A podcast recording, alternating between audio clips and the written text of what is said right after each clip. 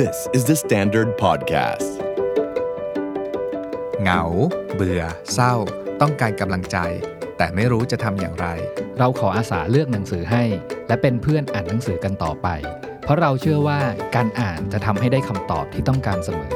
สวัสดีครับ ผมโจวรรณพิน สวัสดีครับ ผมเน็ตนัทกร และนี่คือ Readery Podcast Readery Podcast. Reading is sexy. ตอนที่เราอัด episode เนี้ยครับ เราอยู่ในช่วงเวลาของการ quarantine มาแล้ว ปีกว่าเกือบ 2 ปีแล้วเนาะเออแล้วผมเชื่อว่าสิ่งหนึ่งที่อ่าผมเองแล้วก็หลาย ๆ คนน่ะคิดถึงมาก ๆ เลย คือการเดินทางอืมอืมการการอยู่กับที่นานๆเนี่ยผมว่าหลาย ๆ คนเอ่อ มันเหมือนเหมือนอยู่ไม่ได้อะอืมกระสับกระส่ายอะไรเงี้ยจริงๆเอ่อวันเนี้ยเราจะพูดถึงหนังสือชื่อว่า On the Road อืมเนาะอืมแล้วก็ทำไมถึงตั้งคำถามด้วยด้วยอ่าหลาย ๆ คนรู้สึกไหม หลังจากที่ไม่ได้ออกไปไหนกันมานานแล้วอะบางคนจะเริ่มมีอาการอย่างเงี้ยว่า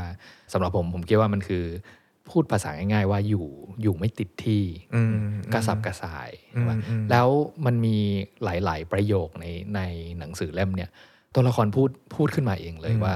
ว่าพออยู่กับที่นานๆน่ะเขาจะรู้สึกกระวนกระวายอืมอืมอืมมันเหมือนอาชีวิตของเขาอะมันจะเป็นที่จะต้องออกไปข้างนอกอืมออกไปที่ไหนสักที่หนึ่งอยู่ในเส้นทางอยู่ในอ่าระหว่างการเดินทางไปที่ไหนสักที่หนึ่งอืมอืมนี่ พูดขนาดเนี้ยนี่คือชวนเก็บกระเป๋าเลยปะคือถ้าถ้าวันนี้พี่เนทแม่งชวนเก็บกระเป๋ากูเก็บเลยนะ คือฉันอยากไปไหนมากๆอะ แล้วจริง ๆ มันมีประเด็นด้วยพี่เนททุกคนคงเคยได้ยินคำว่าชีวิตคือการเดินทางเนาะอืมมันไม่ได้มาลอยๆเนาะ หรือหรือแบบคำว่า on the road อะมันทุกคนเวลาเดินทางก็น่าจะมี playlist ของเพลงที่แบบว่า on the road อะไรกันอยู่เต็มเต็มไปหมดเลยอย่างเงี้ย แต่ว่าคำว่า on the road อะเคยคิดไหมว่า original ของมันหรือว่าทำไมทำไมเวลาพูดถึง on the road จริงๆอะคนจะนึกถึงหนังสือเล่มนี้ on the road ของแจ็คเคอรูแวกอืมผมว่าใครก็ตามที่ยังไม่เคยอ่านหนังสือเล่มเนี้ยแต่ผมเชื่อว่า มากกว่า 50%น่ะน่าจะเคยได้ยินชื่อหนังสือใช่เล่มนี้เออแล้วแล้วแค่ชื่อหนังสือเล่มเนี้ยแค่นั้นเองอะอืมมันก็ก็ก็ส่งทำงานเมสเซจอะไรบางอย่างอืมแล้วว่าแบบเฮ้ย on the road คืออะไรวะทำไมทำไมเราต้องเอาตัวเองออกไปอยู่แบบบนเส้นทางบนท้องถนนกันด้วยอะไรเงี้ยแล้วแล้วพูดถึง on the road เนี่ยมันไม่ได้มีแค่หนังสือ on the road เล่มเดียวอะแต่ว่าหนังสือ on the road เนี่ย มันไป influence ไปมีอิทธิพลต่ออางานศิลปะ ต่องานเขียนต่อเพลง ต่อ movement หรือขบวนการเคลื่อนไหวอ่าหลาย ๆ กลุ่ม ซึ่งมีต้นตอมาจากอ่าสิ่งที่อยู่ในหนังสือเรื่อง on the road เราเอาเอาคิดง่ายๆ มันเหมือนเคลมแบบว่าคำหรือประโยคเนี้ย on the road เนี่ยเวลาพูดถึง on the road ปุ๊บอะคนต้องคิดถึงจริง ๆ มันเป็นคำที่ simple มาก ๆ เลยเนาะเออแบบเดินทางไปบนถนนอะไรอย่างเงี้ยแต่ทำไมพอพูดคำว่า on the road ปุ๊บเนี่ย หัวมันจะต้องคิดถึงหนังสือเล่มนี้กันเลยอืมทีเดียวอะไรเงี้ยมันมันอย่างนี้เลยพี่โจหลาย ๆ ครั้งอะเวลาเราเอ่อจะออกเดินทางสมัยก่อนนะก่อนที่จะมีแบบว่าแบบควอรันทีนอะไรเงี้ยเอ่อเรามักจะจัดกระเป๋าพร้อมกับเลือกหนังสือ ว่าเฮ้ยทริปเนี้ยจะเอาหนังสือเล่มไหนไปดี แล้วก็เตรียมเพลงเออแล้วในใช่ไหมเพลย์ลิสต์นั้นมันก็จะก็มักจะชื่อ on the road กันอืมเราเราหนังสือเนี่ยพี่โจเอ่อหลายครั้งเลย มันมันต้องมีเล่มนี้ ใช่ถึแล้งถ้แม้ว่าจะเป็นหนังสือเล่มที่อ่านไปแล้ว ไม่รู้จะกี่รอบแล้วเนี่ยใช่ยังไงมันก็ก็ขอให้มีเล่มเนี้ยอยู่ในการเดินทางอะมันเหมือนเป็นเอ่อ ธีม หรือเป็นกิมมิคหรือเป็นอะไรบางอย่างที่ให้รู้สึกว่า เออ โอเค เราจะจะสวมวิญญาณของ Jack Kerouac แล้วก็แบบว่าทำตัวเหมือนฉันจะเป็นกับ Jack Kerouac ตัวละครที่อยู่ในหนังสือเล่มเนี้ย On the Road อืมอืมแล้วก่อนที่เราจะคุยกันเนี่ย ก่อนเข้ารายการเนี่ย พี่ฝันโปรดิวเซอร์ถามเราว่าเฮ้ยโจพี่เนททำไมอยู่อยู่ๆถึงแบบอยากหยิบเล่มนี้มาอ่านนะอะไรเงี้ย on the road ฉันตอบเลยว่าจริง ๆ ไม่ใช่อยู่ๆนะ ถ้าใครไม่เคยอ่านนะ ควรจะหยิบ on the road ขึ้นมาอ่านเดี๋ยวนี้เลย ควรจะเป็นหนังสือที่หลายคนได้อ่านก่อนอายุ 30 จะดีมาก ๆ เลยอะ่ะ มันเป็นช่วงเวลาที่เหมาะกับการอ่านหนังสือที่ที่ชวนเราหรือว่าปลุกไฟเราในการเก็บกระเป๋าแล้วออกออกเดินทางไปใช้ชีวิตมากๆอะอันนี้ผมเห็นด้วยเลยพี่โจว่าสำหรับคนที่อายุยังไม่ถึง 30เนี่ยแนะนำเลยว่าต้องอ่านคือไม่ต้องอะไรเลย คือผมเองเนาะว่าอายุเลยช่วง 30 มาแล้ว แล้วแล้วตอนที่อ่านหนังสือเล่มเนี้ยกับตอนที่เราอ่านหนังสืออาตอนอายุยังไม่ถึง 30 ดีเนี่ยพลังงานของเราที่จะ เนื้อเต้นหรือแบบว่าแบบเฮ้ยอยู่ไม่สุขอยู่อยู่ไม่ติดที่ละมันต่างกันนิดนึง คือตอนที่เราอายุก่อน 30เนี่ยว่าเราเราแทบจะไม่มีข้อจำกัดอะไรเลย ไม่มีอะไรมาแบบดึงขาหรือแบบว่าผูกตัวเราเอาไว้ว่าแบบเฮ้ยห้ามออกไป ห้ามออกไปอะไรเงี้ยมันเหมือนมันเหมือนพลังงานเราเรามีเยอะแล้วมากพอที่จะบอกว่าโอเคเฮ้ยจากกระเป๋าแล้วนะ เดี๋ยวพรุ่งนี้เจอกันที่สถานีรถไฟ อืมอืมขออีกหน่อย เดี๋ยวเราจะพูดถึงหนังสือเล่มนี้ที่ influence เอ่อศิลปะ หรือแม้กระทั่งตัว literature ต่างๆ ที่ตามมาอีกมากมายอยู่ในรายการนี้อีกมากมาย แต่ว่าอยากจะเกริ่นอีกนิดว่า on the road เนี่ยเป็นหนังสือที่ที่มีขายในร้านมือสอง ตามแหล่งท่องเที่ยวเช่นเชียงใหม่ หรือว่าข้าวสารหรือภูเก็ตอะไรอย่างเงี้ยเยอะมากๆ มันมันหมายความว่านักท่องเที่ยวที่เขาเดินทางมา เขาจะติดหนังสือเล่มนี้มามาด้วย แล้วก็แบบมันจะมี shelf ของ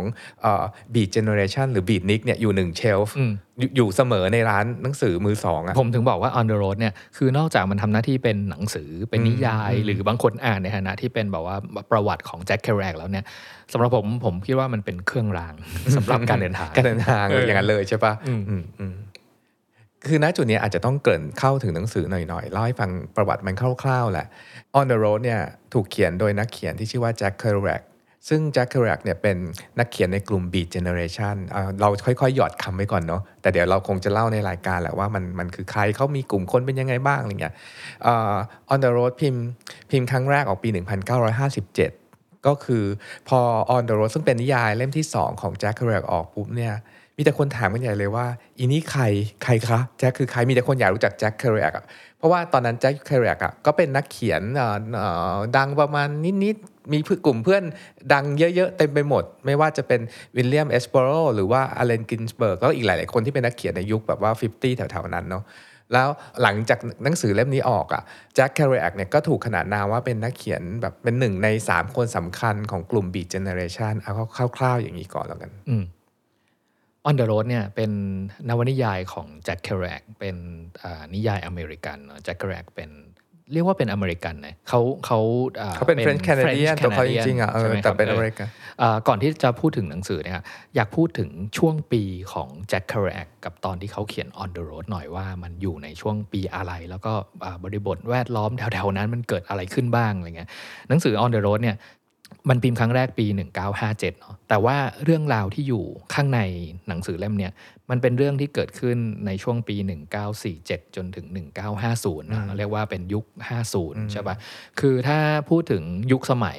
อ่าเท้าความย้อนกลับไปนิดแล้วกัน ตอนที่เราทำ episode ที่ว่าด้วยหนังสือ A Movable Feast เนี่ย เราพูดถึงอ่าในช่วงที่เราเรียกกลุ่มนักเขียนกลุ่มเนี้ยว่า Lost Generation ซึ่งมีเฮมิงเวย์อ่าเออแล้วก็มีแบบใครเนี่ยสไตล์แบ็กแถวๆนั้นอะอืมอืมแล้วก็อ่านักเขียนกลุ่มเนี้ยเนาะก็จะเป็นนักเขียนที่ ผลิตงานในช่วงหลังสงครามโลกครั้งที่หนึ่งในช่วงแบบว่า สองศูนย์เป็นต้นมาอะไรเงี้ย แล้วก็อ่าเวลาเราพูดถึงอีกยุคสมัยหนึ่งที่เวลาคนพูดถึงอเมริกันแล้วจะต้องนึกถึงก็คือในช่วงยุค 60 วัฒนธรรมฮิปปี้ hippie อะไรเงี้ยใช่เออเอ่อเริ่มมีการปฏิวัติ เริ่มมีการเปลี่ยนแปลง เริ่มมีการพูดถึงอ่าเสรีภาพต่างๆอะไรรีเงี้ยสปีชเรวอลูชันอะไรต่างๆนานาสำหรับเอ่อ on the road เนี่ยคือเรารู้สึกว่ามันเป็นหนังสือที่เป็นช่วงเวลาระหว่าง lost generation กับ ยุคฮิป Hippie ปี้ใช่ใช่ป่ะก็คือมันจะอยู่ในช่วงปี 50 ใช่ไหมครับ แล้วก็เอ่อผมไปอ่านในเว็บมาเขาบอกว่า จริงๆ หลายคนน่ะเออมองข้ามยุค 50 ของกลุ่ม Beat Generation นี้ไปนิดนึง เพราะรู้สึกว่างานเขียนหรืองานศิลปะของของนักเขียนกลุ่มเนี้ยเอ่อหลายคนสบประมาทว่าไม่ไม่ได้ไม่ค่อยได้ขับเคลื่อนอะไร เพราะว่าเป็นการพูดถึงการทำงานข้างในตัวเองเอาจซะส่ริวนงใหญ่ๆเอาแค่คำว่าบีดอะมันก็เป็นคำดูถูกนะอืมไม่ใช่คำชมนะอืมแล้วบีดเนี่ยมันเป็นแบบ คำที่นักเขียนกลุ่ม lost generation บางคนตั้ง แล้วก็เรียกว่าอีเด็กกลุ่มเนี้ยอีเด็กบีดเนี่ยเด็กบ้ากลุ่มเนี้ยชื่อบีดแล้วมันแบบว่าเขียนอะไรกันออกมาวะอะไรเงี้ยอืมอืมอืมอืมแต่ว่าก็จะมีหลายคนมาช่วยดีเฟนต์ให้ว่า เฮ้ย จริงๆอะยุค 60 ที่ว่าเอ้ยเราเห็นกลุ่มฮิปปี้แล้วมีการเบ่งเบ่งบานเรื่องงานศิลปะวรรณกรรม เรื่องการเรียกร้องสิทธิเสรีภาพต่าง ๆ เนี่ยมันเป็นเพราะว่ามันเป็นผลของการ มีกลุ่ม Beat Generation ในยุค 50 เนี่ยแหละ โอ้ ถ้าพี่นัทพูดประเด็นเนี่ย ฉันต้องพูดประโยคนี้ ถ้าหนังสือพระคัมภีร์เดิมหรือ Old Testament คือหนังสือที่พระเยซูอ่าน หนังสือเรื่อง On the Road หรือหนังสือของกลุ่ม Beat Generation นะคือหนังสือที่คนฮิปปี้อ่านหมดเลยอืมอืมตัวมันอาจจะไม่ได้ไม่ได้เป็นแบบเอ่อพูดถึงความ revolution แบบตรงตัวเนาะอืมแต่คนฮิปปี้ยุค 60 นะ เอาเป็นว่าแทบจะไม่มีใครไม่ได้อ่านนะคืออ่านทุกคนนะต้องอ่านหนังสือของ Beat ยังไงก็ไม่พลาด On the Road ไม่พลาด Howl ของ Allen Ginsberg กับ Naked Lunch อีกอันของวิลเลียมเบโรอืมคือผมผมรู้สึกว่าผลงานของกลุ่ม Beat Generation เนี่ยมันเหมือนค่อยๆ แบบว่าสะสมพลังในตัวของมันเองเนาะคือตัวมันเองอะอาจจะยังไม่ได้แบบว่าออกไปเรียกร้องอะไรข้างนอกอะไรเงี้ยแต่ว่าเอ่อผลงานของนักเขียนกลุ่มเนี้ยที่กลุ่มคนแบบยุค 60นะได้อ่านอีกทีหนึ่งนะแล้วมันเหมือนแบบว่าเฮ้ย พลังมันมากพอแล้วที่จะออกไปขับเคลื่อนเรียกร้องอะไรบางอย่างอืมอยากเล่าอันนี้อ่านักเขียนกลุ่ม Lost Generation ซึ่งแบบดัง ๆ หลาย ๆ คนโดยเฉพาะ Hemingway เนี่ยเขาว่ากันว่าอ่าถ้าเปรียบเทียบ message โดยรวมๆ จะพูดถึงว่าเหมือนพระเจ้าตายแล้ว หมายถึงว่าเขาพูดถึงว่าแบบอ่าศาสนาคริสต์ที่ที่เคยแบบว่า dominate อเมริกันอยู่เนี่ยเริ่มถูกตั้งคำถามมากมายอืมต่างๆเนอะในกลุ่ม Lost Generation ก็คือพระเจ้าตายแล้ว แต่พอ Beat Generation มามันคือ เอาละพวกเราได้เวลาสร้างพระเจ้ากันขึ้นมาใหม่แล้วอืมแล้วพระเจ้าของบีดซึ่งก็เป็นพระเจ้าที่ต่อเนื่องมาให้กลุ่มฮิปปี้ก็คือแบบเซ็กส์ดรัก แล้วก็แบบว่าเสรีภาพฟรีสปีชต่างๆเนี่ยอืมเวลาใครเอ่อเข้าไปค้นคว้าหรืออ่านเรื่องราวเกี่ยวกับ Beat Generation เนี่ยผมว่าคำหนึ่งที่หลายๆคนจะต้องผ่านตาคือคำว่า counter culture counter culture เออก็คือการการอยู่ในช่วงที่ต้องการเปลี่ยนแปลงวัฒนธรรมอะไรบางอย่างอืมใช่ป่ะคือคือเอ่ออะไรที่เป็นนอมของสังคมอะมันจะมีกลุ่มคนที่เรียกว่าแบบชายขอบกลุ่มเล็ก ๆ เนี่ยแหละ คอยตั้งคำถามว่าเฮ้ยจริง ๆ แล้วพวกเราจำเป็นที่จะต้องอยู่ใน norm แบบนี้ จริงหรือไม่ใช่ป่ะมันมีวิถีหรือหนทางการใช้ชีวิตในแบบที่ไม่จำเป็นที่จะต้องอยู่ใน norm นี้ มีทางเลือกอื่นอีกไหม ซึ่งซึ่ง Beat Generation เนี่ยเอาจริงๆอะมันไม่ได้เป็นแบบ norm หรือเป็นคนส่วนใหญ่ของประเทศในยุคอืม50 ในอเมริกานะพี่เนตต้องเดี๋ยวเล่าเรื่องอเมริกายุค 50 สั้นๆ คือหลังสงครามปี 45 อเมริกาก็อยู่ในแบบว่าโลกแบบสงครามเย็นเนาะมาตลอด แล้วก็เป็นยุคที่ประวัติ ปฏิวัติอุตสาหกรรมก็จะมีทีวี มีหนังดัง แล้วก็มีเครื่องไฟฟ้าอืมแม้กระทั่งในหนังสือเรื่อง On the Road ก็พูดถึงการซื้อตู้เย็นครั้งแรกของคนบ้านแม่บ้านอเมริกันอะในในโฆษณาอเมริกันถ้าใครนึกถึงโฆษณาเก่าๆ ก็จะมีโฆษณาทีวี ตู้เย็นเครื่องเย็บผ้าหม้อหุงข้าวอะไรเงี้ยเป็นแบบยุคที่ที่เริ่มแบบ เข้าสู่กระบวนธุรกิจอุตสาหกรรมวิถีของอเมริกัน American Dream คือคือช่วง 50 เลยนะเพราะว่าคือเวลาพูดถึง norm ของสังคมอะก็คือแบบว่าผู้ชายมีหน้าที่ออกไปทำงานข้างนอกอะไรเงี้ยใช่เพื่ออาหาเงินมาอ่าเลี้ยงดูครอบครัวภรรยาก็จะอยู่ที่บ้านหน้าที่เป็นแม่บ้านอ่าเลี้ยงลูก แล้วก็คอยดูแลบ้าน ให้มีความสุขยังไงบ้างอะไรเงี้ยความสุขก็ได้มาจากการออกไปทำงานข้างนอกของสามีซื้อข้าวของซื้อเครื่องใช้ไฟฟ้าเข้ามาในบ้านอะไรเงี้ยอันนี้คือบอกว่า concept ของ American Dream ที่ที่มันเริ่มทำงานแล้วในยุคอืม50อันอันนี้คือแบบคนชั้นกลางไปถึงรวยอืมแต่มันมีอีกสังคมหนึ่งซึ่งอยู่ในช่วง American Dream หรือชุกยุค50นะเป็นช่วงที่มี immigration หรือคนแบบว่าเคลื่อนย้ายเยอะหลังจากที่มีสงครามเนาะมันก็มีคนต่างประเทศย้ายมาอยู่อเมริกากันเยอะ มันก็จะมี เขาเรียกว่า sub culture หรือ culture ที่ติดตัวมา ไม่ว่าจะเป็นจีนญี่ปุ่น หรือว่าคนผิวดำหรือคนเม็กซิกันก็เริ่มทยอยทยอยอะไรเงี้ยเข้ามาอันเนี้ยมันก็เลยมีสิ่งที่พี่เนทเรียกนั่นแหละที่เรียกว่า counter culture ก็คือเป็นสังคม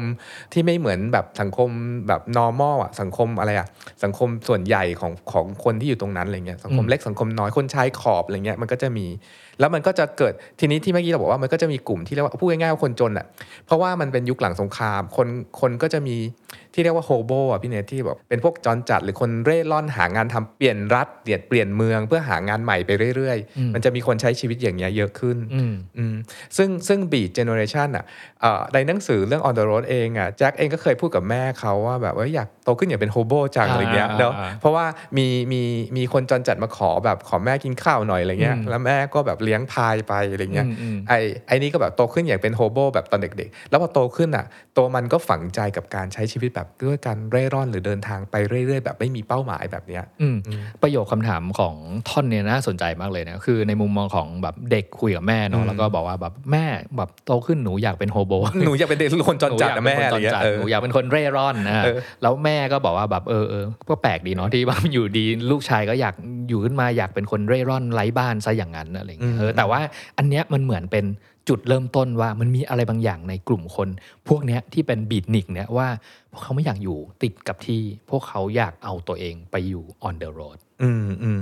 นอกจากนั้นน่ะมันก็จะมี sub culture หรือ counter culture ที่ซ้อนๆ อยู่ในช่วงเวลานี้ที่สำคัญ เอาละที่สำคัญละกันหนึ่งก็คือคนผิวดอืมำแล้วก็เอ่อสองเพลงแจ๊สที่กำลังแบบว่าเกิดเพลงแจ๊สลักษณะที่เป็น แหกขนบอะเป็น improvised jazz ต่างอืมๆกับ 3 คือกลุ่ม LGBT หรือ homosexuality จริง ๆ แล้วอะเพราะว่าช่วงเนี้ยเป็นช่วงที่กฎหมายควบคุมคนรักเพศเดียวกันอย่างเข้มข้นมากอืมๆไอ้ไอ้พวกนี้ก็เลยต้องฟลุปลงไปอยู่ใต้ดิน แล้วก็แบบว่าสร้าง culture กันขึ้นมา ทุกคนสังเกตไหมคำพวกเนี้ยอ่า homosexuality คนผิวดำเพลงแจ๊สหรือแม้กระทั่งแบบยาเสพติดอะไรอย่างเงี้ยมันกำลังพูดถึงฮิปกำลังจะส่งต่อพลังเนี้ยไปสู่ฮิปปี้มากๆ อะอืมอืมอะนั่นคือบริบทของปีเนาะ1950 ในช่วงเนี้ยว่า เอ้ย สังคมอเมริกันมีอะไรเกิดขึ้น แล้วก็จะละกำลังจะส่งต่ออะไรไปสู่ยุค 60 บ้าง ซึ่งหนังสือ On the Road เนี่ยสิ่งที่เอ่อถูกบันทึกแล้วก็ถ่ายทอดไว้ในหนังสือเล่มเนี้ยมันคือเก็บเอาสิ่งที่เกิดขึ้นในยุคปี ในช่วงปี 1947 จนถึง 50 เนี่ยที่แจ็คบรรยาย เขาเรียกว่าคำศัพท์ที่เอ่อคนจะพูดถึงคืออเมริกาน่าเนอะความเป็นอเมริกันทั้งผู้คนทั้งเอ่อสภาพเอ่อบ้านเมืองเป็นยังไงสภาพของแบบภูมิทัศน์ระหว่างทางเป็นยังไงบ้าง ผู้คนทำงานอะไรบ้างเอ่อกลุ่มอินเทลเล็กชวลทำงานอะไรกลุ่มกรรมกรรมาชีพทำงานอะไร คือตอนเนี้ยผมไม่ได้มองว่ามันเป็นแค่นิยายแล้วมันเหมือนเป็นบันทึกอเมริกัน อีกเล่มหนึ่งที่แฝงมาอยู่ในรูปแบบนิยายอะฉันมองว่าอะไรปะฉันมองไอ on the road ไอฉบับสครอลหรือฉบับเต็มที่เราอ่านเนี่ยเหมือนบล็อกของคนยุคห้าสิบคนห้าศูนย์เขียนบล็อกแล้วก็บันทึกต่างๆ นานาของเขาที่เกิดขึ้นในแต่ละวันอะจะ อยากอยากพูดเรื่อง Beat Generation นิดๆนะพี่เนทคือเมื่อกี้เราพูดถึงประวัติของอเมริกันแบบชีวิตอเมริกันในยุค 50 Beat Generation เป็นนักเขียนกลุ่มหนึ่งที่เมื่อกี้พี่เล่าไปหมดแล้วเนาะนักเขียนหลาย ๆ คนหรือคนสำคัญสำคัญสามคนก็คือแจ็คเคอรูแอกเขียน on the road แล้วก็อเลนกินสเบิร์กเขียน out แล้วก็สองคนนี้ไม่ได้ original มาจากนิวยอร์กแต่ว่าเรียกว่าเป็นเพื่อนกันที่นิวยอร์กแต่ว่าสิ่งที่อยากจะพูดคือมันไปเติบโตที่ซานฟราน มมันมันจะไปเติบโตก่อนที่จะเข้าสู่ยุคฮิปปี้ที่ซานฟรานบุปผาชนมากมายมากมายอะอืมอืมมันไปเกิดอยู่ในร้านหนังสือที่ชื่อว่า City Light อืม Book Book Store เนี่ยแล้วแบบแล้วแบบเขาก็ไปรวมตัวแบบอ่านบทกวีเขียนหนังสือสองคนเนี้ยอ่าออกหนังสือ แล้วก็เขียนบทกวีกันอีกหลายเล่มมากๆ แล้วก็ไปอยู่ที่ก็ไปไปอ่านที่ที่ City Light แล้วก็กลายเป็น Generation Beat ที่ว่าเนี่ยอืม on the road เนี่ยเดี๋ยวมันจะตอบคำถามพี่โจเลยว่า เฮ้ยเอ่อยุค 60นะที่มันทุกอย่างไปเบ่งบานที่ซานฟรานซิสโกเนี่ยครับ เพราะว่า on the road เนี่ยมันคือการเดินทางระหว่างนิวยอร์กกับซานฟรานนิวยอร์กกับซานฟรานนิวยอร์กกับตลอดเวลาใช่ใช่ป่ะใช่เออแล้วอืมแล้วการเดินทางของแจ็คเคอรูแอกระหว่างแบบนิวยอร์กกับซานฟรานเนี่ยมันมันแลกเปลี่ยนหรือมันแบบเคลื่อนเอาแบบว่า intellect จากสองฝั่งมหาสมุทรเนี่ยอืมกลับไปกลับมากันยังไงเออเออเออเออเรามาพูดถึงหนังสือกันหน่อยแล้วกันพี่โจอะเอ่อหนังสืออย่างที่บอกไปตอนแรกนะว่า On the Road เป็นอ่าฉบับนวนิยายเนี่ยออก พิมพ์ครั้งแรกปี 1957 โดยสำนักพิมพ์ไวกิ้งใช่ไหมครับ แต่สิ่งที่เราแบบอยากชวนคุยให้ลึกไปกว่านั้นนะเพราะว่า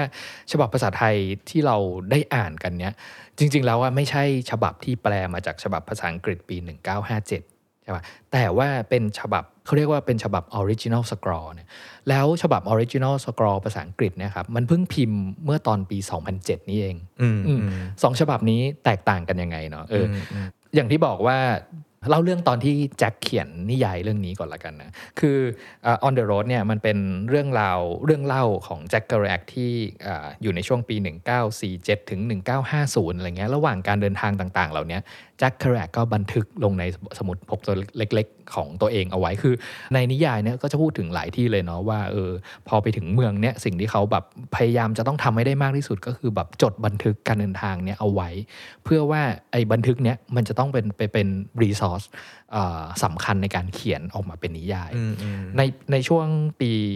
ที่อยู่เป็นเหตุการณ์ภายในเรื่อง On the Road เนี่ยตอนนั้นน่ะแจ็คคาร์แรกเขียนนิยายเล่มแรกอยู่เนาะกำลังเขียนเรื่องแรกกำลังเขียนเรื่องแรกอยู่ เพราะฉะนั้นเวลาเขาพูดถึงกำลังเขียนนิยายอยู่เนี่ยมันก็คือหมายถึงนิยายเรื่องแรกของเขาชื่อว่า The Town and the City อืมอืมใช่ไหมครับ แล้วก็อันที่เขียนบันทึกการเดินทางเอาไว้ในสมุดต่างๆเนี่ยมีหลายๆคนที่เขียนถึงอ่าประวัติหนังสือเล่มเนี้ยว่าว่าแจ็คทำงานยังไงใช่ปะแจ็คก็เอารวบรวมเอาโน้ตบุ๊กที่เขาเขียนบันทึกการเดินทางในช่วงปี 1947 ถึง 1950 เนี่ยหลายๆหน้าถูกฉีกปะไว้บนแบบผนังอะไรเงี้ยแล้วก็บอกกับตัวเองว่า ฉันจะเขียนนิยายเรื่องเนี้ยให้จบภายใน 3 สัปดาห์อืมอืมเออแล้วแล้วขั้นตอนในการเขียนนิยายเรื่องเนี้ยมันก็คือไม่อยากพูดว่าแปลกพิสดารนะสำหรับผมรู้สึกว่ามันพิเศษมากๆอะมันแปลกพิสดารนะตอนนั้นแต่ไม่ใช่ตอนนี้อ่าอ่าอ่าคือวิธีการของเขาคือแจ็คเนี่ยไปเอากระดาษเขาเรียกว่ากระดาษกระดาษอ่ากระ draft ดาษนะอืมเออกระดาษแบบสำหรับแบบ draft งานงานเนี่ยเอามาตัดให้มีขนาดเหมาะที่จะเข้าเครื่องพิมพ์ดีดใช่ใช่ปะแล้วเอามาต่อกันเป็นแบบม้วนยาวๆ คือใช่เอาปะต่อเทปให้เป็นกระดาษยาวเออๆร้อยยี่สิบฟุตถ้าจำไม่ผิดอืมอืมแล้วทั้งหมดเนี้ยตอนที่เขาจะกำลังจะเริ่มเขียนนิยายอะคือเขาเขียนตั้งแต่บรรทัดแรกจนถึงบรรทัดสุดท้ายของนิยายเล่มเนี้ยเป็นตัวหนังสือติดกันเป็นพืชโดยที่ไม่มีการเว้นย่อหน้าคำว่าเขียนที่พี่ได้พูดคือเขาพิมพ์อ่าพิมพ์พิมพ์พิมพ์พิมพ์พิมพ์พิมพ์พิมพ์ดีดพิมพ์พิมพ์ใช้เครื่องพิมพ์เดีดเออเออเช้ามาตื่นก็พิมพ์พิมพ์พิมพ์พิมพ์ในอันเนี้ยแจ็คแครกเนี่ยเขียนในปี 1951 ซึ่งพูดถึงแบบชีวิตสี่ห้าปีที่แล้วที่ตัวเองเดินทางมาอืมแล้วก็พิมพ์พิมพ์พิมพ์พิมพ์สามสัปดาห์ในกระดาษกระดาษที่แบบยาวพรึดไปอืมเนาะที่ที่ภาษาอังกฤษมันเรียกมันเรียกว่าสกรอเพราะว่าพอพอเวลาเก็บอะมันต้องม้วนม้วนๆก็คือกระดาษมันยาวม้วนเออกระดาษม้วนมันก็เหมือนแบบคัมภีร์โบราณที่ต้องคอยม้วนม้วนม้วนม้วนอืมเอาอะไรเงี้ยซึ่งปัจจุบันอันเนี้ยอยู่ในมิวเซียม ซึ่งคนก็ไปยืนอ่านกันแบบสนุกซึ่งปัจจุบันเนี้ยเอ่อฉบับ original scroll เนี่ยครับ ถูกขายไปให้มหาเศรษฐีหนึ่งเอ่อคนหนึ่งซื้อไปในราคาอ่าถ้าแปลงเป็นเงินไทยแล้วประมาณพันกว่าล้านอืมมสองจุดสี่ประเมินสาค่ามไม่ได้ล้านอะเหรียญนะครับอืมอืมอืมแล้วก็แล้วก็เอ่อ original scroll เนี่ยก็อยู่ในพิพิธภัณฑ์ก็คือจัดแสดงใช่ไหมครับ แต่ว่าฉบับ original scroll เนี่ยเอ่อมันคือฉบับที่สำนักพิมพ์ Lighthouse เลือกเอาฉบับเนี้ยมาแปลเป็นแปลภาษาไทไทยยเออเพราะฉะนั้นคนที่ได้อ่าน on the road เอ่อฉบับชื่อภาภาษาษาไทไทยยชื่อว่าสู่หนไหนนะครับ เราก็จะได้สัมผัส การอ่านแบบ original scroll คืออตัวหนังสือติดกันเป็นพืด ไม่มีการแบ่งบท ไม่มีการแบ่ง part ใด ๆทั้งนั้น แล้วจุดนี้บอกเลยว่าไม่ได้ยากขนาดนั้นอืมทุกคนที่กลัวสิ่งเนี้ยบอกเลยมันไม่ได้ยากขนาดนั้นแกแบบว่าถ้าแกอ่านหนังสือเป็น paragraph ได้ก็อ่านแบบนี้ได้ มันก็แบบอยากอยู่ตรงไหนก็หยุดอะก็ง่ายก็ง่ายอยากจะลุกไปกินน้ำอะไรก็เมื่อไหร่ก็ได้อะไรอืเงี้ยมสำหรับผมอะผมค่อนข้างเซอร์ไพรส์แล้วกันนะเพราะว่าเอ่อ on the road ฉบับแรกที่เรารู้จักเนี่ยมันเป็นฉบับที่ที่ edit ให้เป็นนิยายแล้ว คือฉบับปี 1957ใช่ป่ะเอ่อแล้วเล่มภาษาอังกฤษเนี่ยมันดูไม่ได้หนามากเท่าไหร่อะไรเงี้ยแล้วก็เอ่อหนาความหนาฉบับภาษาอังกฤษอย่างที่ผมถืออยู่เนี่ยก็ประมาณ300หน้าใช่ป่ะแล้วก็ตัวฟอนต์ปกติแล้วก็แล้วก็อ่านสบายๆมันก็ดูเป็นนิยายเล่มหนึ่งธรรมดาที่อ่าแบ่งบทแบ่ง part ตามปกติมีย่อหน้าอะไรอย่างเงี้ยแล้วก็แต่สิ่งที่หลังจากอ่านไปแล้วจะพอสัมสัมผัสได้ก็คือเออแจ็คใช้วิธีเขียนแบบ stream of consciousness แล้วก็ประโยคของเขาที่อยู่ในนิยายเล่มเนี้ยมันเป็นประโยคที่ค่อนข้างยาวอืม เนาะเออบางประโยคต้องยาวแบบว่าครึ่งหน้าหรือเป็นหน้าเลยอะไรเงี้ยเอออมันมันก็จะเห็นแบบว่าลีลาวิธีการเขียนของแจ็คเคอรูแอกที่แบบเออ ไม่เหมือนใครเหมือนกันอืมอืมอืมก็คือเขาพิมพ์สามสามอาทิตย์เสร็จใช่ป่ะไอ้สกรอเนี้ยก็ไป ตะเวนขายก็ไม่มีใครซื้อในช่วงแรกปี 51 แล้วก็แบบเหมือนเอดิตไปเรื่อยๆ จนกระทั่งในที่สุดอีก 6 ปีต่อมา 1957 ก็แบบอ่าไวกิ้งก็เริ่มพิมพ์ขาย หลังจากนั้นหนังสือเล่มเนี้ยก็เป็นไอคอนของอย่างทั้งกลุ่ม B แล้วก็หนังสือในยุค 50 คือโทมัสพินชอนนักเขียนอีกคนหนึ่งบอกว่า นี่นี่นี่คือแบบ one of the best the greatest American novel เลยอะอืมอืมก็คือแต่ว่ามันมี character นี้พี่เนทและทุกคน ในหนังสือ ฉบับปี 1957 หรือฉบับเขาเรียกว่า shorten อะฉบับที่สั้นกว่าอย่างนี้กันอืมแต่ไม่ได้หมายความว่าคุณค่ามันแย่กว่านะหรือถ้าพูดจริงๆ มันคือฉบับที่ดังกว่าด้วย มันคือฉบับที่ทุกคนบนโลกนี้อ่านกันใช่เขาอ่านกันแล้วคือฉบับนี้ แล้วก็ผ่านไป 50 ปีทุกคนก็เซอร์ไพรส์ว่าอ้าวมันมีฉบับ ออกมาใหม่ใช่ที่เรียกว่าฉันก็เซอร์ไพรส์ original scroll อะไรฉันก็เงี้ยจะแล้วมึนๆหน่อยแล้วเอ๊ะแล้วถ้ามันไม่เหมือนกันยังไงอะไรเงี้ยเออเออคนก็จะตั้งคำถามกันเยอะเนาะอ่าเอาแน่ๆสิ่งที่ที่คนรู้แล้วว่าฉบับ original scroll เนี่ยมันคือฉบับสำหรับเราเรียกว่าฉบับฉบับ first draft ของ Jack Kerouac ละกัน เพราะว่านี่คือฉบับที่เขาใช้เวลาพิมพ์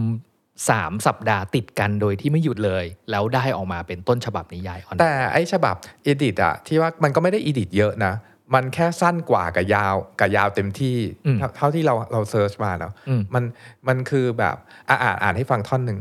มีหน้าหนึ่งเขียนว่า โลกนี้จะมีสันติสุขไม่ได้เลยจนกว่าผู้ชายจะยอมคุกเข่าลงต่อหน้าผู้หญิง และขอให้พวกเธอยอมให้อภัย ถ้าเป็นเนี่ยแล้วมันก็ข้ามไป แต่ถ้าเป็นฉบับที่เป็น scroll มันก็จะมีต่อมาอีกว่านี่มันเป็นเรื่องจริง ทั่วทั้งโลกตามป่าเขาในเม็กซิโก ตรงสุดซอยในเซี่ยงไฮ้ตามบาร์ต่างๆ ในนิวยอร์กสามีเอาแต่ เมาหยำเป ก็อะไรอย่างเงี้ยเหมือนเหมือน trim หรือตัดอะไรบางอย่างออก อาจจะเป็นเพราะว่าแจ็คเคอรูแอกในช่วงนั้นนะเป็นนักเขียน no name ด้วยอืมแต่สำนักพิมพ์ก็อยากให้เป็นฉบับที่แบบอ่านง่ายขึ้น และสำคัญที่สองก็คือในฉบับที่คนรู้จักกันทั่วโลกอะมันคนละชื่อตัวละครเป็นคนละชื่อพี่เนทอืมคือฉบับที่อ่าพิมพ์ขายปี 1957 เนาะชื่อทั้งหมดจากฉบับ original scroll เนี่ยถูกเปลี่ยน เพราะว่าฉบับ Original Scroll เนี่ยใช้ชื่อจริงทั้งหมดอืมอะอืมในนั้นเป็นแจ็คเคอรูแอก เป็นนีลแคสซิดี้ใช่ป่ะเป็นอ l เลนเกนสเบิร์กใช่ป่ะแต่ว่าฉบับอ่าภาษาอังกฤษปี 1947 เนี่ยฉบับ Shortened Version ฉบับที่พิมพ์ขายจริง ๆ เนี่ยทุกชื่อถูกเปลี่ยน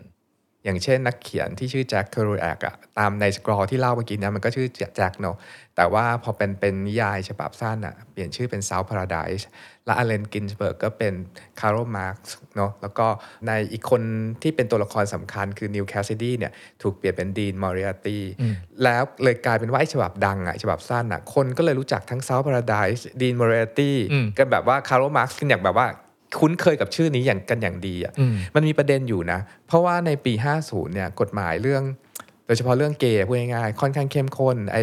สำนักพิมพ์แล้วก็นักเขียนตกลงกันว่าจะต้องแบบเหมือนปกปิด p r i เวซีของเขาเหล่านี้ สิ่งที่ลดทอนจริง ๆ อีกเรื่องหนึ่งคือฉากเซ็กพูดกันตรงๆเลยอะอืมคือ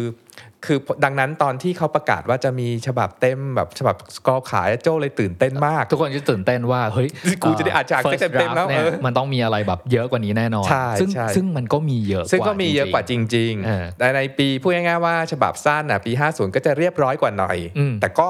แต่ก็ไม่น่าเชื่อว่าในความเรียบร้อยหรือว่าว่าตัดทอนไปแล้วเนี่ยเรายังได้ sense นั้นอยู่แบบแบบเข้มข้นหมายถึงว่า sense ของฉากฉาก love scene หรือฉากเล็กนั้นอะก็ยังได้แบบเต็มที่แหละอืมเอาจริงๆอะอันตอนที่ผมอ่านเอ่อฉบับแปลภาษาไทย ซึ่งแปลมาจากฉบับ original scroll แล้วก็ย้อนกลับไปเทียบฉบับที่เคยอ่านเนาะฉบับ shortened version เนี่ยมันมันเอ่อนอกจากที่พี่โจว่ามาแล้วว่าเออมีการเปลี่ยนชื่อ มีการแบบว่าลดทอนฉากเซ็กส์ฉากอะไรบางอย่างที่สำนักพิมพ์ไม่ให้ผ่านพูดอย่างนี้แล้วกันอืเนาะมแล้วก็แล้วก็แล้วก็เปลี่ยนอะไรบางอย่างเพื่อไม่ให้ถูกฟ้องในภายหลังอะไรเงี้ยเออมันก็จะมีอ่าการอีดิทของของตัวนักเขียนเองของแจ็คเคแรกเองที่ทำให้หนังสือมีความเป็นนิยายและวรรณกรรมมากขึ้นอืมใช่ปะเอาพูดง่ายๆเลยถ้าเกิดใครมีฉบับภาษาไทยสู่หนไหนนะครับลองเทียบกับฉบับ ภาษาอังกฤษ ฉบับที่เป็น shortened version ดูอะไรเงี้ยแค่บทที่หนึ่งเนี่ยก็จะเห็นความต่างหลายจุดแล้ว อย่างเช่นบทเปิดเลยใช่ปะบทเปิดฉบับ original scroll เนี่ยเขาพูดว่าผมเจอนิวครั้งแรกตอนที่บอกว่าพ่อผมเพิ่งเสีย แต่ฉบับภาษาอังกฤษ 1947เนี่ยเขาพูดว่าเพิ่งเจอครั้งแรกตอนที่ผมเลิกกับภรรยา ใช่ป่ะเออก็ก็จะมี detail เล็ก ๆ น้อยๆอย่างเงี้ยที่มันถูก edit ไปตอนอ่าระหว่างตอนที่เป็น original scroll กับเป็นฉบับที่ออกพิมพ์ขายครั้งแรก อืมอืมอืมอืมเอาแค่เอาแค่ประโยคเปิดอะพี่เนตในหนังสือภาษาอังกฤษฉบับนิยาย ฉบับสั้นที่บอกว่า ผมพบกับดีนครั้งแรก ผมเพิ่งเลิกกับภรรยาอืมแต่พอเป็นอ่าฉบับยาวแล้วเราอ่านภาษาไทยก็คือบอกพูดว่า ผมพบนิวครั้งแรก ไม่นานนักหลังจากที่พ่อผมตายอืม คือพี่เนตชี้ประเด็นเรื่องเมียกับพ่อไปแล้วเนาะอืมแต่เราอยากชี้ประเด็นเรื่องดีนกับนิวอืมคืออย่างนี้หนังสือ On the Road ฉบับอ่านิยายปี 1957อะเป็นหนังสือโปรดของเรามาก ๆ ซึ่งโปรดขนาดไหนเดี๋ยวจะค่อย ๆ เล่า แต่พออ่าน ภาษาไทยที่เป็นฉบับสกรอลยาวๆ แล้วเจอชื่อนิวอะเราตกใจไว้ยพี่เนทเปิดมาฉันอ่านไปอยู่แล้วฉันตกใจตกใจอะเหมือนว่าฉันหยิบหนังสืออะไรมาอ่านฉันฉันอ่านหนังสืออะไรอยู่อะไรเงี้ยมันมันเปลี่ยนอารมณ์เราเยอะมากเลยนะเหมือนตอนนั้นน่ะเอ่อเรายังไม่ได้มีความรู้ว่าเออสองฉบับเนี้ยมันต่างกัน ตรงไม่ได้ที่เตรียมใจเขาเปลี่ยนชื่อด้วยเออเออใช่ฉันปะฉันไม่ได้เตรียมใจเราเราก็เลยบอกว่าเฮ้ย ทำไมล่ะ แล้วแล้ว South Paradise ฉันอยู่ไหนใน On the Road คือคำว่า On the Road มันบวกกับ South Paradise อ่ากับ Dean Moretti มาตลอดอะผแล้วมอถึยู่งดีบอกผม South จะบอก Paradise ไงฉันไปไหนว่าอ่าคนอ่าน on the road มา 50 ปี แล้วก็คุ้นเคยกับชื่อซอพาราไดคุ้นเคยกับชื่อ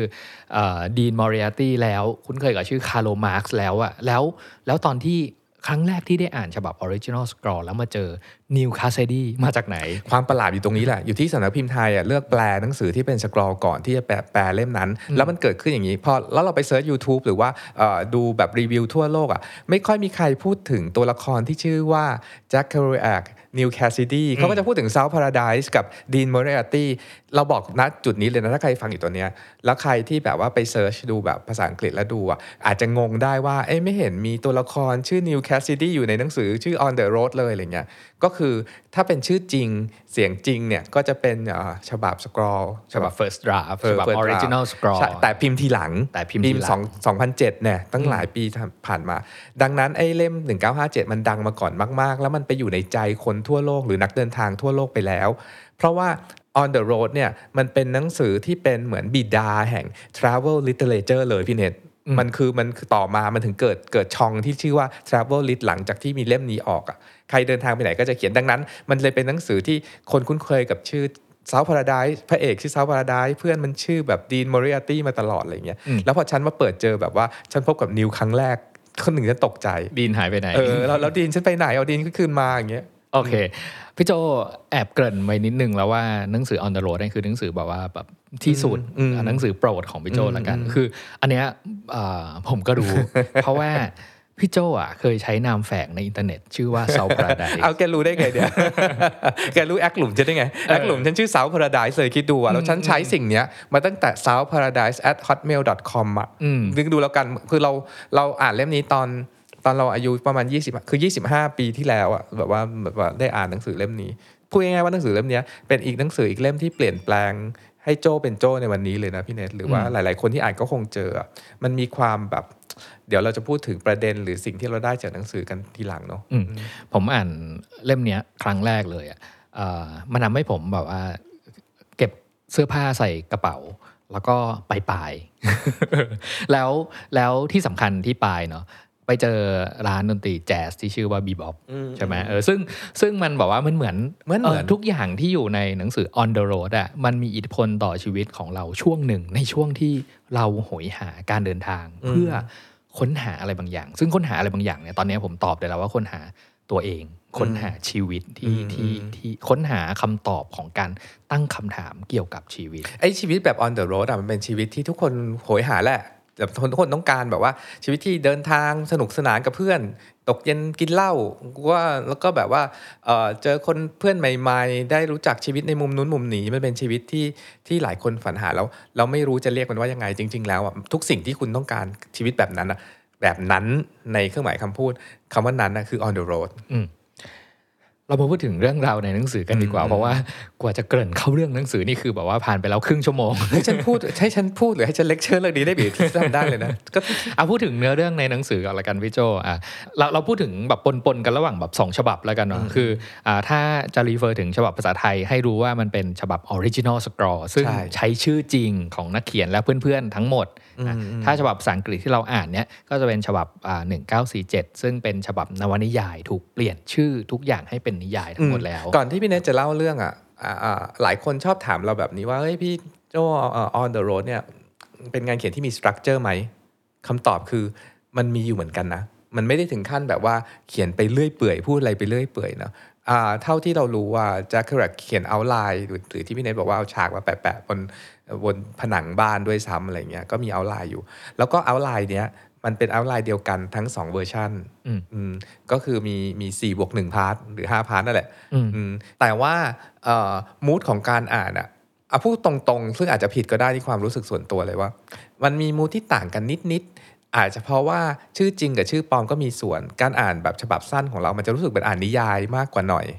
แต่การการอ่านฉบับเนี้ยฉบับอ่าที่เป็นสกอลหรือเป็นฉบับเนี้ยมันจะเหมือนอ่านเมมมัวหรือพูดตรงๆเหมือนอ่านบล็อก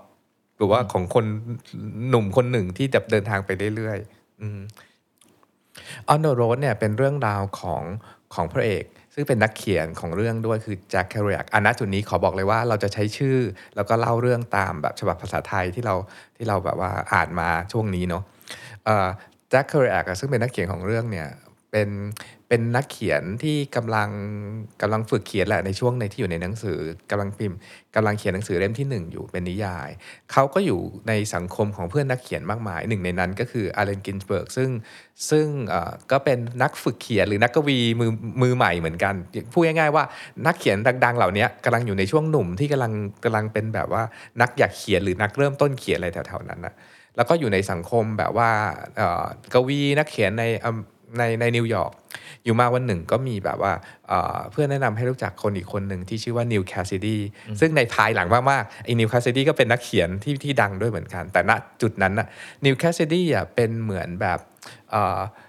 trouble maker ของกลุ่มอะเป็นแบบตัวร้ายแล้วก็แบบเป็นแบบคนคนซ่าซ่าบ้าบ้าๆแบบว่าเคยเคยแบบว่าอยู่ในสถานกักกันมาด้วยซ้ำอะไรเงี้ยแล้วก็แบบพอมาอยู่พอพวกไอ้ปัญญาชนทั้งหลายมาเจอหนุ่มหนุ่มที่แบบบ้าบ้าๆคึกคึกขนองขนองคนนี้ก็แบบรู้สึกชอบแบบถึงว่าชอบชอบนิสัยใจคอแบบนี้แล้วก็แบบว่า แล้วก็หลังจากนั้นเขาเหล่านี้ก็มีการเดินทางไปนู่นมานี่ในในอเมริกา อืมอืม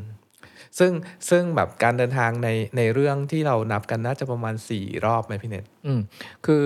ถ้าเราพูดถึงเอ่อการเดินทางใหญ่ ๆ เลยของหนังสือเล่มเนี้ยถ้าแบ่งตามหนังสือฉบับภาษาอังกฤษที่ออกมาปี 1957เนี่ยนะครับเอ่อหนังสือเนี่ยแบ่งออกมาเป็น 5 part ตามการเดินทางใหญ่ๆ4ครั้งอืมใช่ปะแปลว่าอ่า part หนึ่ง part สอง part สาม part สี่เนี่ยก็คืออ้างอิง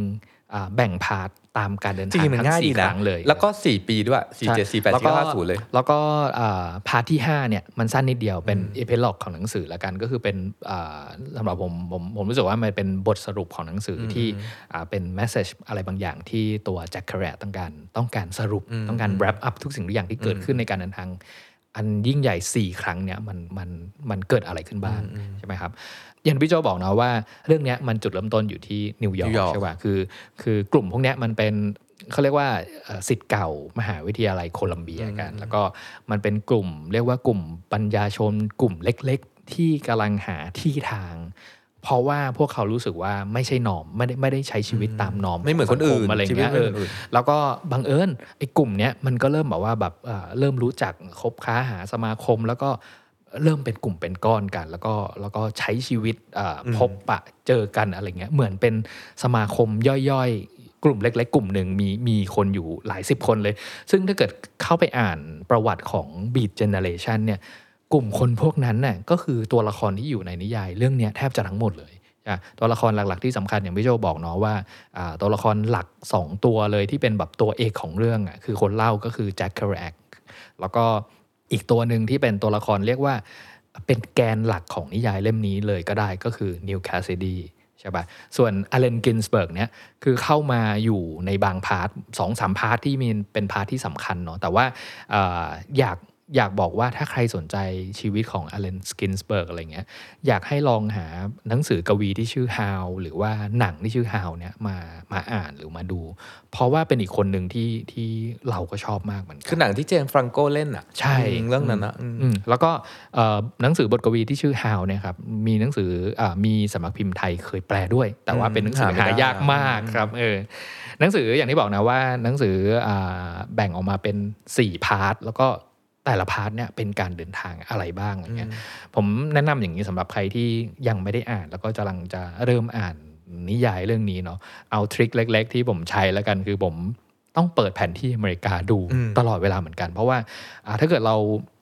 ไม่มีความรู้เรื่องเรื่องรัฐต่างๆ ของอเมริกามันอยู่ตรงไหนบ้างอะไรเงี้ย บางทีการเดินทางมันจะปะติดปะต่อไม่ถูก เอาพูดง่ายๆว่าถ้าเรามองดูแผนที่อเมริกาแบบผืนใหญ่ ๆ แล้วกันเนาะ นิวยอร์กคืออยู่อยู่ทาทางขวาฝั่งขวามือใช่ป่ะฝั่งซ้ายก็จะเป็นแบบซานฟรานซิสโก San Fran LA เนาะเออเออซานฟรานแล้วก็ต่ำลงมาก็จะเป็น LA อะไรเงี้ยการเดินทางของแจ็คเครูแอคทั้งทั้ง4 part เนี่ยส่วนใหญ่แล้วอะมันจะเป็นการเดินทางระหว่างนิวยอร์กกับซานฟรานอืมใช่ป่ะแล้วก็ผ่านตรงกลางคือเดนเวอร์ซึ่งอยู่รัฐโคโลราโดเนาะเออเรียกว่าอยู่ตรงกลางพอดีระหว่างแบบนิวยอร์กกับซานฟรานซิสโกอะไรเงี้ยอย่าง part ที่หนึ่งอะไรเงี้ยตอนเริ่มเรื่องก็คือแบบเอ่อฉากเปิดของเราเนี่ย แจ็คเครูแอคก็จะเล่าว่าแบบเออเขาเจอนีลแคสซาดีครั้งแรกเมื่อไหร่ยังไงอะไรเงี้ยแล้วก็ความประทับใจมีมากน้อยแค่ไหนกับนีลใช่ป่ะซึ่งระหว่างนั้นเนี่ยแจ็คเครูแอคอะรู้จักกับอัลเลนกินสเบิร์กอยู่แล้ว คือเป็นแบบเพื่อนร่วมกลุ่มกลุ่มก๊วนกันอยู่อะไรเงี้ยแล้วอยู่มาวันหนึงอะนีลแคสซาดีเนี่ยในช่วงแรกก็อธิบายเลยว่าเป็นเป็นเหมือนเด็กเหลือขอแหละไปอยู่โรงเรียนดัดสันดานมาอะไรเงี้ยแต่ว่าไม่ได้เป็นแค่เด็กเหลือขออย่างเดียว แต่เป็นเด็กเหลือขอที่มี intellectual อะคือเป็นบอกว่าแจ็คเครูแอคเขียนในนิยายเองบอกว่า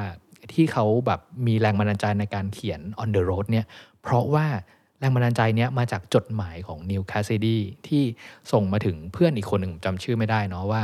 เขาอยากมานิวยอร์กเพื่อมาหาคนที่จะแนะนำให้เขาเป็นนักเขียนให้หน่อยอืมอะไรเงี้ยเอออมแล้วตอนแรกอะก็แนะนำให้ไปไปไปหาอัลเลนกินสเบิร์กก่อน แต่ว่าบังเอิญนะมาเจอกับ แจ็คเครูแอค Jack นี่แหละเออก็เลยทั้งอัลเลนกินสเบิร์กกับแจ็คเครูแอคก็เลยเป็นเรียกว่าเป็นอ่าครูหรือที่ปรึกษาแนะนำการเขียนให้กับนีลแคสซาดีในช่วงแรกๆใช่ป่ะแต่ใครจะไปรู้ว่าสองสามปีผ่านไปอะไรเงี้ยเรื่องราวแล้วก็วิธีการเขียนจดหมายของนิวคาซิดีเนี่ย ย้อนกลับมาเป็นครูให้กับแจ็คคาร์แรกในการเขียนนิยายเล่มนี้ อืมอุ้ยกลับกันเลยเรื่องเยอะเออเรื่องเยอะ แต่ว่าฉากแรกที่นิวเจอกับกับแจ็คก็คือแบบนิวไปหาแจ็คแล้วบอกว่าช่วยสอนฉันเขียนหนังสือหน่อย อืมอืมแล้วหลังจากนั้นไอ้สองคนนี้ก็เริ่มแบบแฮงเอาท์อะไปไหนมามาไหนกัน อืมอืมอืมpart ที่หนึ่งนะครับ มันเป็นการเดินทางของแจ็คเครูแอค จากนิวยอร์กไปซานฟรานซิสโกแล้วจากซานฟรานซิสโกเนี่ยกลับมาที่นิวยอร์กอีกครั้งหนึ่งอะเราพูดถึงเรื่องแผนที่ก่อนละกันให้เห็นคร่าวๆว่า part หนึ่งใหญ่ๆเนี่ยจากนิวยอร์กไปเดนเวอร์ไปซานฟรานแล้วจากซานฟรานกลับมาที่นิวยอร์ก อันนี้คือแบบว่าแบบใน part หนึ่ง part สองเนี่ยก็เป็นเรื่องแจ็คเครูแอคเหมือนเดิม แต่ว่าคราวเนี้ยเอ่อเริ่มต้นที่เวอร์จิเนีย เวอร์จิเนียเนี่ยจะอยู่ทางแบบตะวันออกใต้ใต้นิวยอร์กนิดนึงเนาะ แล้วก็กลับขึ้นมาที่นิวยอร์กใช่ป่ะแล้วจากนิวยอร์กเนี่ยก็เดินทางกับนีลอ่าลงใต้ไปที่นิวออร์ลีนลงไปเท็กซัสแล้วก็ไปอันเนี้ยที่สนุกซานฟรานอืมใช่ป่ะเอออันนี้อันนี้อันที่สองเนาะถ้าถ้าลากเป็นตาม New แผนที่เนี่ย Orleans ใช่อ่าก็จะไม่เหมือนอันแรกอะอันแรกมันคือแบบว่าแบบเหมือนแบบว่าผ่ากลางอเมริกาเลย แต่อันเนี้ยอ้อมๆไปทางใต้นิดนึงใช่ป่ะเพราะว่าpart ที่สองเนี่ยอ้อมใต้ทำไม อ้อมใต้ไปหาวิลเลียมเอสเบอร์โรห์อันนี้ที่สุดที่สุดของตัวละครละเอออะหน่อยหนึ่งขอหน่อยหนึ่งพี่เนทตรงวิลเลนเอสโปโลเนี่ย เอาเอาเอาเราแล้วกัน เรารู้จักเขาจากหนังของเดวิดโครเนนเบิร์กชื่อว่า Naked Lunch ซึ่งเป็นสร้างมาจากนิยายของวิลเลียมเอสเบอร์โรห์เนี่ยคืออีตัวหนังของเดวิดโครเนนเบิร์กอะใครดูก็จะนึกถึงอีแมลงสาบตัวนั้น ก็ดูก็ก็พูดกันว่าดูไม่รู้เรื่องอยู่แล้ว ก็คือยากประมาณหนึ่งแต่จริง ๆพอดูบ่อยๆก็รู้เรื่องนะแล้วหลังจากพอเราดูเสร็จอะประมาณปีพวกยุคไนตี้อะเราก็ไปตามหานิยายชื่อ Naked Lunch อะโอ้โหหนังสือนี้ขั้นสุดอะพี่เน็ตแบบคื ออ่านไม่รู้เรื่องขั้นสุดอะพูดตรงๆทุกคนฉันฉันว่า ขอท้ายลองขอท้ายคุณลองเอ่อนิยาย Naked Lunch ณณจุดนี้ยังไม่เคยมีแปลไทย อืมแล้วลองอ่านเล่มภาษาอังกฤษอะเพราะว่าอีเนี่ยมันอีสองคนเนี้ยมาของคนนี้หมายถึงเอ่อตัววิลเลียมวิลเลียมหรือในในชื่อที่อ่าแจ็คมาเรียกคือเรียกบิลเนาะบิลเนี่ยเป็นเป็นเป็นเป็นเพื่อนรุ่นพี่หน่อยหน่อยๆแต่อายุมากกว่าแก๊งนี้หน่อยหน่อยๆอ๋อแล้วมันก็ มีเมียมีลูก และอีอีผัวเมียก็คือเมายาเลี้ยงลูกกันอยู่ตลอดเวลาอืมชีวิตของวิลเลียมเบอร์โรห์ก็เป็นอะไรที่สนุกมากๆอะยิ่งตอนที่มันไปแบบเอ่อโมร็อกโกอะไรยิ่งสนุกกันใหญ่นั่นคืออีกเรื่องที่พูดขึ้นมา เพราะว่ามันเป็น memorable character คนหนึ่งตั้งแต่แบบใครอ่าน On the Road จะต้องจะต้องรู้จักเอ่อผู้เนี้ยอืมครับก็คือทริปที่สองเนี่ยพูดง่ายๆว่าเป็นทริปที่ไปหา ไปหาอ้อมใต้ ไปอ้อมหาใต้วิลเลียมเอสเบอร์โรห์ใช่แล้วก็ใช่ไปจบที่ซานฟรานซิสโก ส่วน part ที่ 3 เนี่ยอะคราวเนี้ยคล้ายๆกับแผนที่อ่าใน part หนึ่งเลยก็คือจากนิวยอร์กไปเดนเวอร์แล้วก็ไปซานฟรานซิสโก แต่ว่ารอบเนี้ยไปซานฟรานเนี่ยไปเจอนีลที่ซานฟราน แล้วเมียไล่ออกจากบ้านใช่ป่ะสองคนเนี้ยก็เลยบอกมี road trip จากซานฟรานมาที่นิวยอร์กเพราะว่าแจ็คบอกนีลว่าแบบ เราไปนิวยอร์กเหอะเดี๋ยวเราจะได้ไปเที่ยวต่อที่อิตาลีกันเออแล้วแล้วเออใช่ชวนไปอิตาลีกันนะจ๊ะช่วงเนี้ยแล้วมันเป็นช่วงที่อีอีนีลมันมันมีเมียแล้วก็มีลูก แล้วก็เอาค่านมลูกอะไปซื้อรถที่มันอยากซื้อ อืม แบบว่ามันก็โดนเมียด่าตามประสามันก็งั้นไปละไปกับไปกับแจ็คไปนิวยอร์ก part สามเนี่ยครับ ถ้าฉบับภาษาอังกฤษคนจะพูดถึงเยอะในเรื่องของการอ่าพูดถึง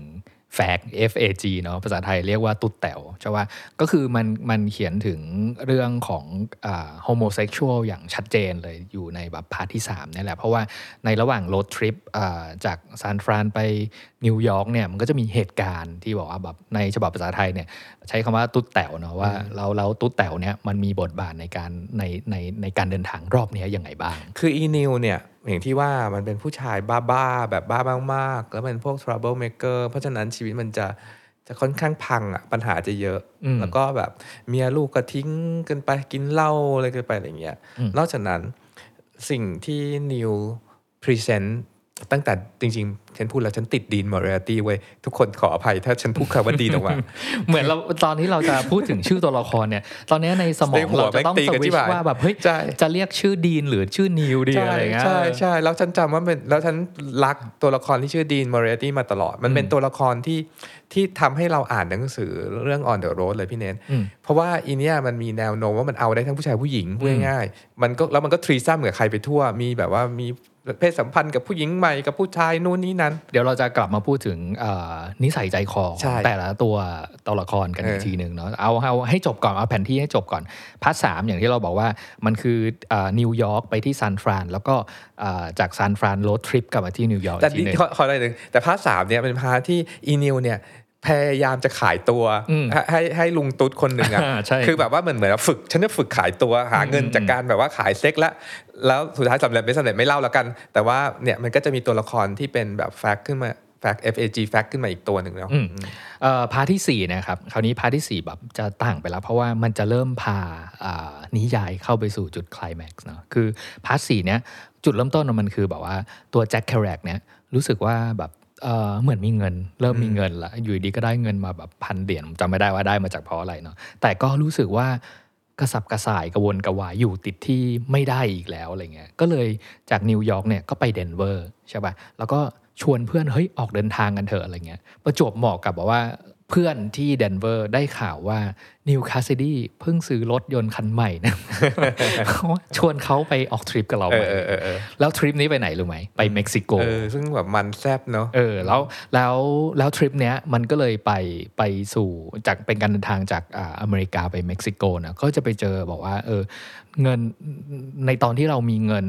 อ่าเท่าเนี้ยที่อเมริกาเราใช้จ่ายอะไรได้บ้าง แต่ตอนที่เราไปที่เม็กซิโกเนี่ยคือมีเงินเท่าเดิมอะแต่ว่าเรากลายกลายไปเป็นมหาเศรษฐีอืมเพราะว่าจะจ่ายอะไรก็ได้ จะซื้ออะไรก็ได้ใช่ไหมแต่ว่าอย่างที่บอกแล้วว่า on the road เนี่ยมันเป็นเรื่องราวของอ่าบุคลิกตัวละครที่อ่าไม่ได้อยู่ในนอมของสังคม เรื่องทั้งหมดมันก็จะขับเคลื่อนด้วยกันกินเหล้าเมายาอ่ามีเซ็กส์ไปทั่วอะไรเงี้ย เพราะฉะนั้นบอกว่าทริปเม็กซิโกมันก็เป็นแบบทริปอะไรที่มันสำหรับผมรู้สึกว่าหวือหวามากสุดๆเลยอย่างเงี้ย แล้วก็เคยเคยไปอ่านคนอ่านที่เป็นผู้หญิง แล้วก็พูดถึงหนังสือเล่มเนี้ยอ่า แล้วเขาบอกว่าไม่ชอบหนังสือเล่มนี้อืมเพราะว่าอาพอเราใช้ใช้ใช้หมวกของคนยุคนี้ย้อนกลับเข้าไปอ่านบริบทของคือเรื่อง PC พี่สิ่งที่มันเกิดในนี้เนาะคือมันไม่ PC เลย เรียกว่าคืออาเห็นผู้หญิงเป็น sex object ไปมีเซ็กส์กับคนที่ under age คืออายุน้อยๆ อะไรเงี้ย แล้วก็ไปกินเหล้าเมายาแบบว่าแบบเอ่อใช้ยาเสพติดอะไรกันแบบทุกอย่างอะที่ที่มันออกนอก กรอบขนบจารีตของสังคมทั้งหมดนี่คืออยู่ในยาย on the road ใช่ปะแล้วก็มาจบที่ part ห้ามีเหตุการณ์บางอย่างเกิดขึ้นใน part ที่ 4 ที่เม็กซิโก แล้วก็โอเค part ห้ามันก็เป็นแบบมีแค่ไม่กี่หน้าสั้น ๆ เลย ที่จะมาอธิบายว่าเออในมุมมองของแจ็ค เครูแอคแล้วเนี่ยมองถึงสิ่งที่เกิดขึ้นทั้งหมดอะทั้งทุกการเดินทางรวมไปถึงการเดินทางครั้งสุดท้ายที่อ่าไปเม็กซิโกด้วยกันกับนิวอะแล้ว เรียกว่าคลายแม็กซ์ตรงเนี้ยอ่ามันทำให้แจ็คคิดถึงสิ่งต่างๆที่เกิดขึ้น on the road ทั้งหมดยังไงบ้างอืมแต่พันห้าเนี่ยก็ดราม่าดราม่าเนอะอืมอืมคือแบบเราเราณจุดเนี้ยอยากอ่านแบบว่าพารากราฟสุดท้ายของพาร์ทห้าที่พี่เนทพูดนะให้ฟังนิดหน่อย ถนนทุกสายที่เราผ่าน ทุกๆคนที่กำลังฝันถึงความกว้างใหญ่ไพศาลของมัน และใน I.O. ว่า ผมรู้ได้ตอนนี้ว่าดวงดาวยามเย็นจะต้องเคลื่อนลงและสาดแสงระยิบระยับลงบนทุ่งหญ้าในช่วงเวลาอันแสนสั้น ก่อนที่กลางคืนจะมาปกคลุมโลก มันทำให้แม่น้ำทุกสายมืดมิด ปิดคร่อมยอดเขาทางทิศตะวันตก และพับชายฝั่งแห่งสุดท้ายเก็บไป และไม่มีใครรู้ว่าอะไรจะเกิดขึ้นกับใครก็ตาม ที่กำลังอยู่กับความเปลี่ยวดายอันแสนเศร้าแห่งความแก่ชรา ประโยคสุดท้ายเลยนะผมคิดถึงนีล แคสซิดี้ ผมคิดถึงตาเฒ่านีล แคสซิดี้พ่อของเขาที่เราไม่เคยพบเจอ ผมคิดถึงนีล แคสซิดี้ผมคิดถึงนีล แคสซิดี้จบพี่โจเอ่อ on the road เนี่ยพี่โจสำหรับใครที่อ่ายังไม่ได้เริ่มอ่านเนาะพี่โจได้อ่าน paragraph สุดท้ายของหนังสือเล่มนี้ให้แล้วอะไรเงี้ยผมชวนย้อนกลับมาที่พารากราฟแรกของหนังสือเล่มนี้ เพราะว่าพารากราฟแรกเนี่ยเขียนว่า ผมพบนิวครั้งแรกไม่นานนักหลังจากที่พ่อผมตาย และผมก็เพิ่งผ่านพ้นความเจ็บป่วย อันแสนสาหัสที่ทำให้ผมไม่สามารถพูดถึงเว้นเสียแต่จะมีบางสิ่งที่ผมต้องทำเกี่ยวกับการตายของพ่อใช่ปะคือสำหรับผมนะผมรู้สึกว่ามันเป็นเทคนิคการใช้บุ๊กเอนน่ะก็คือบอกว่าอาตอนต้นพูดถึงอะไร ตอนจบก็จะกลับมาพูดถึงสิ่งนั้นอีกครั้งใช่ปะแล้ว สิ่งนั้นที่คนเขียนแจ็ค เครูแอคเนี่ยพูดถึงคืออะไรรู้ไหมคือนีล แคสซิดี้ใช่ปะตอนต้นเนี่ยประโยคแรกเลยก็คือผมพบนีลครั้งแรกเมื่อไหร่ใช่ไหมครับ แล้วจบเนี่ย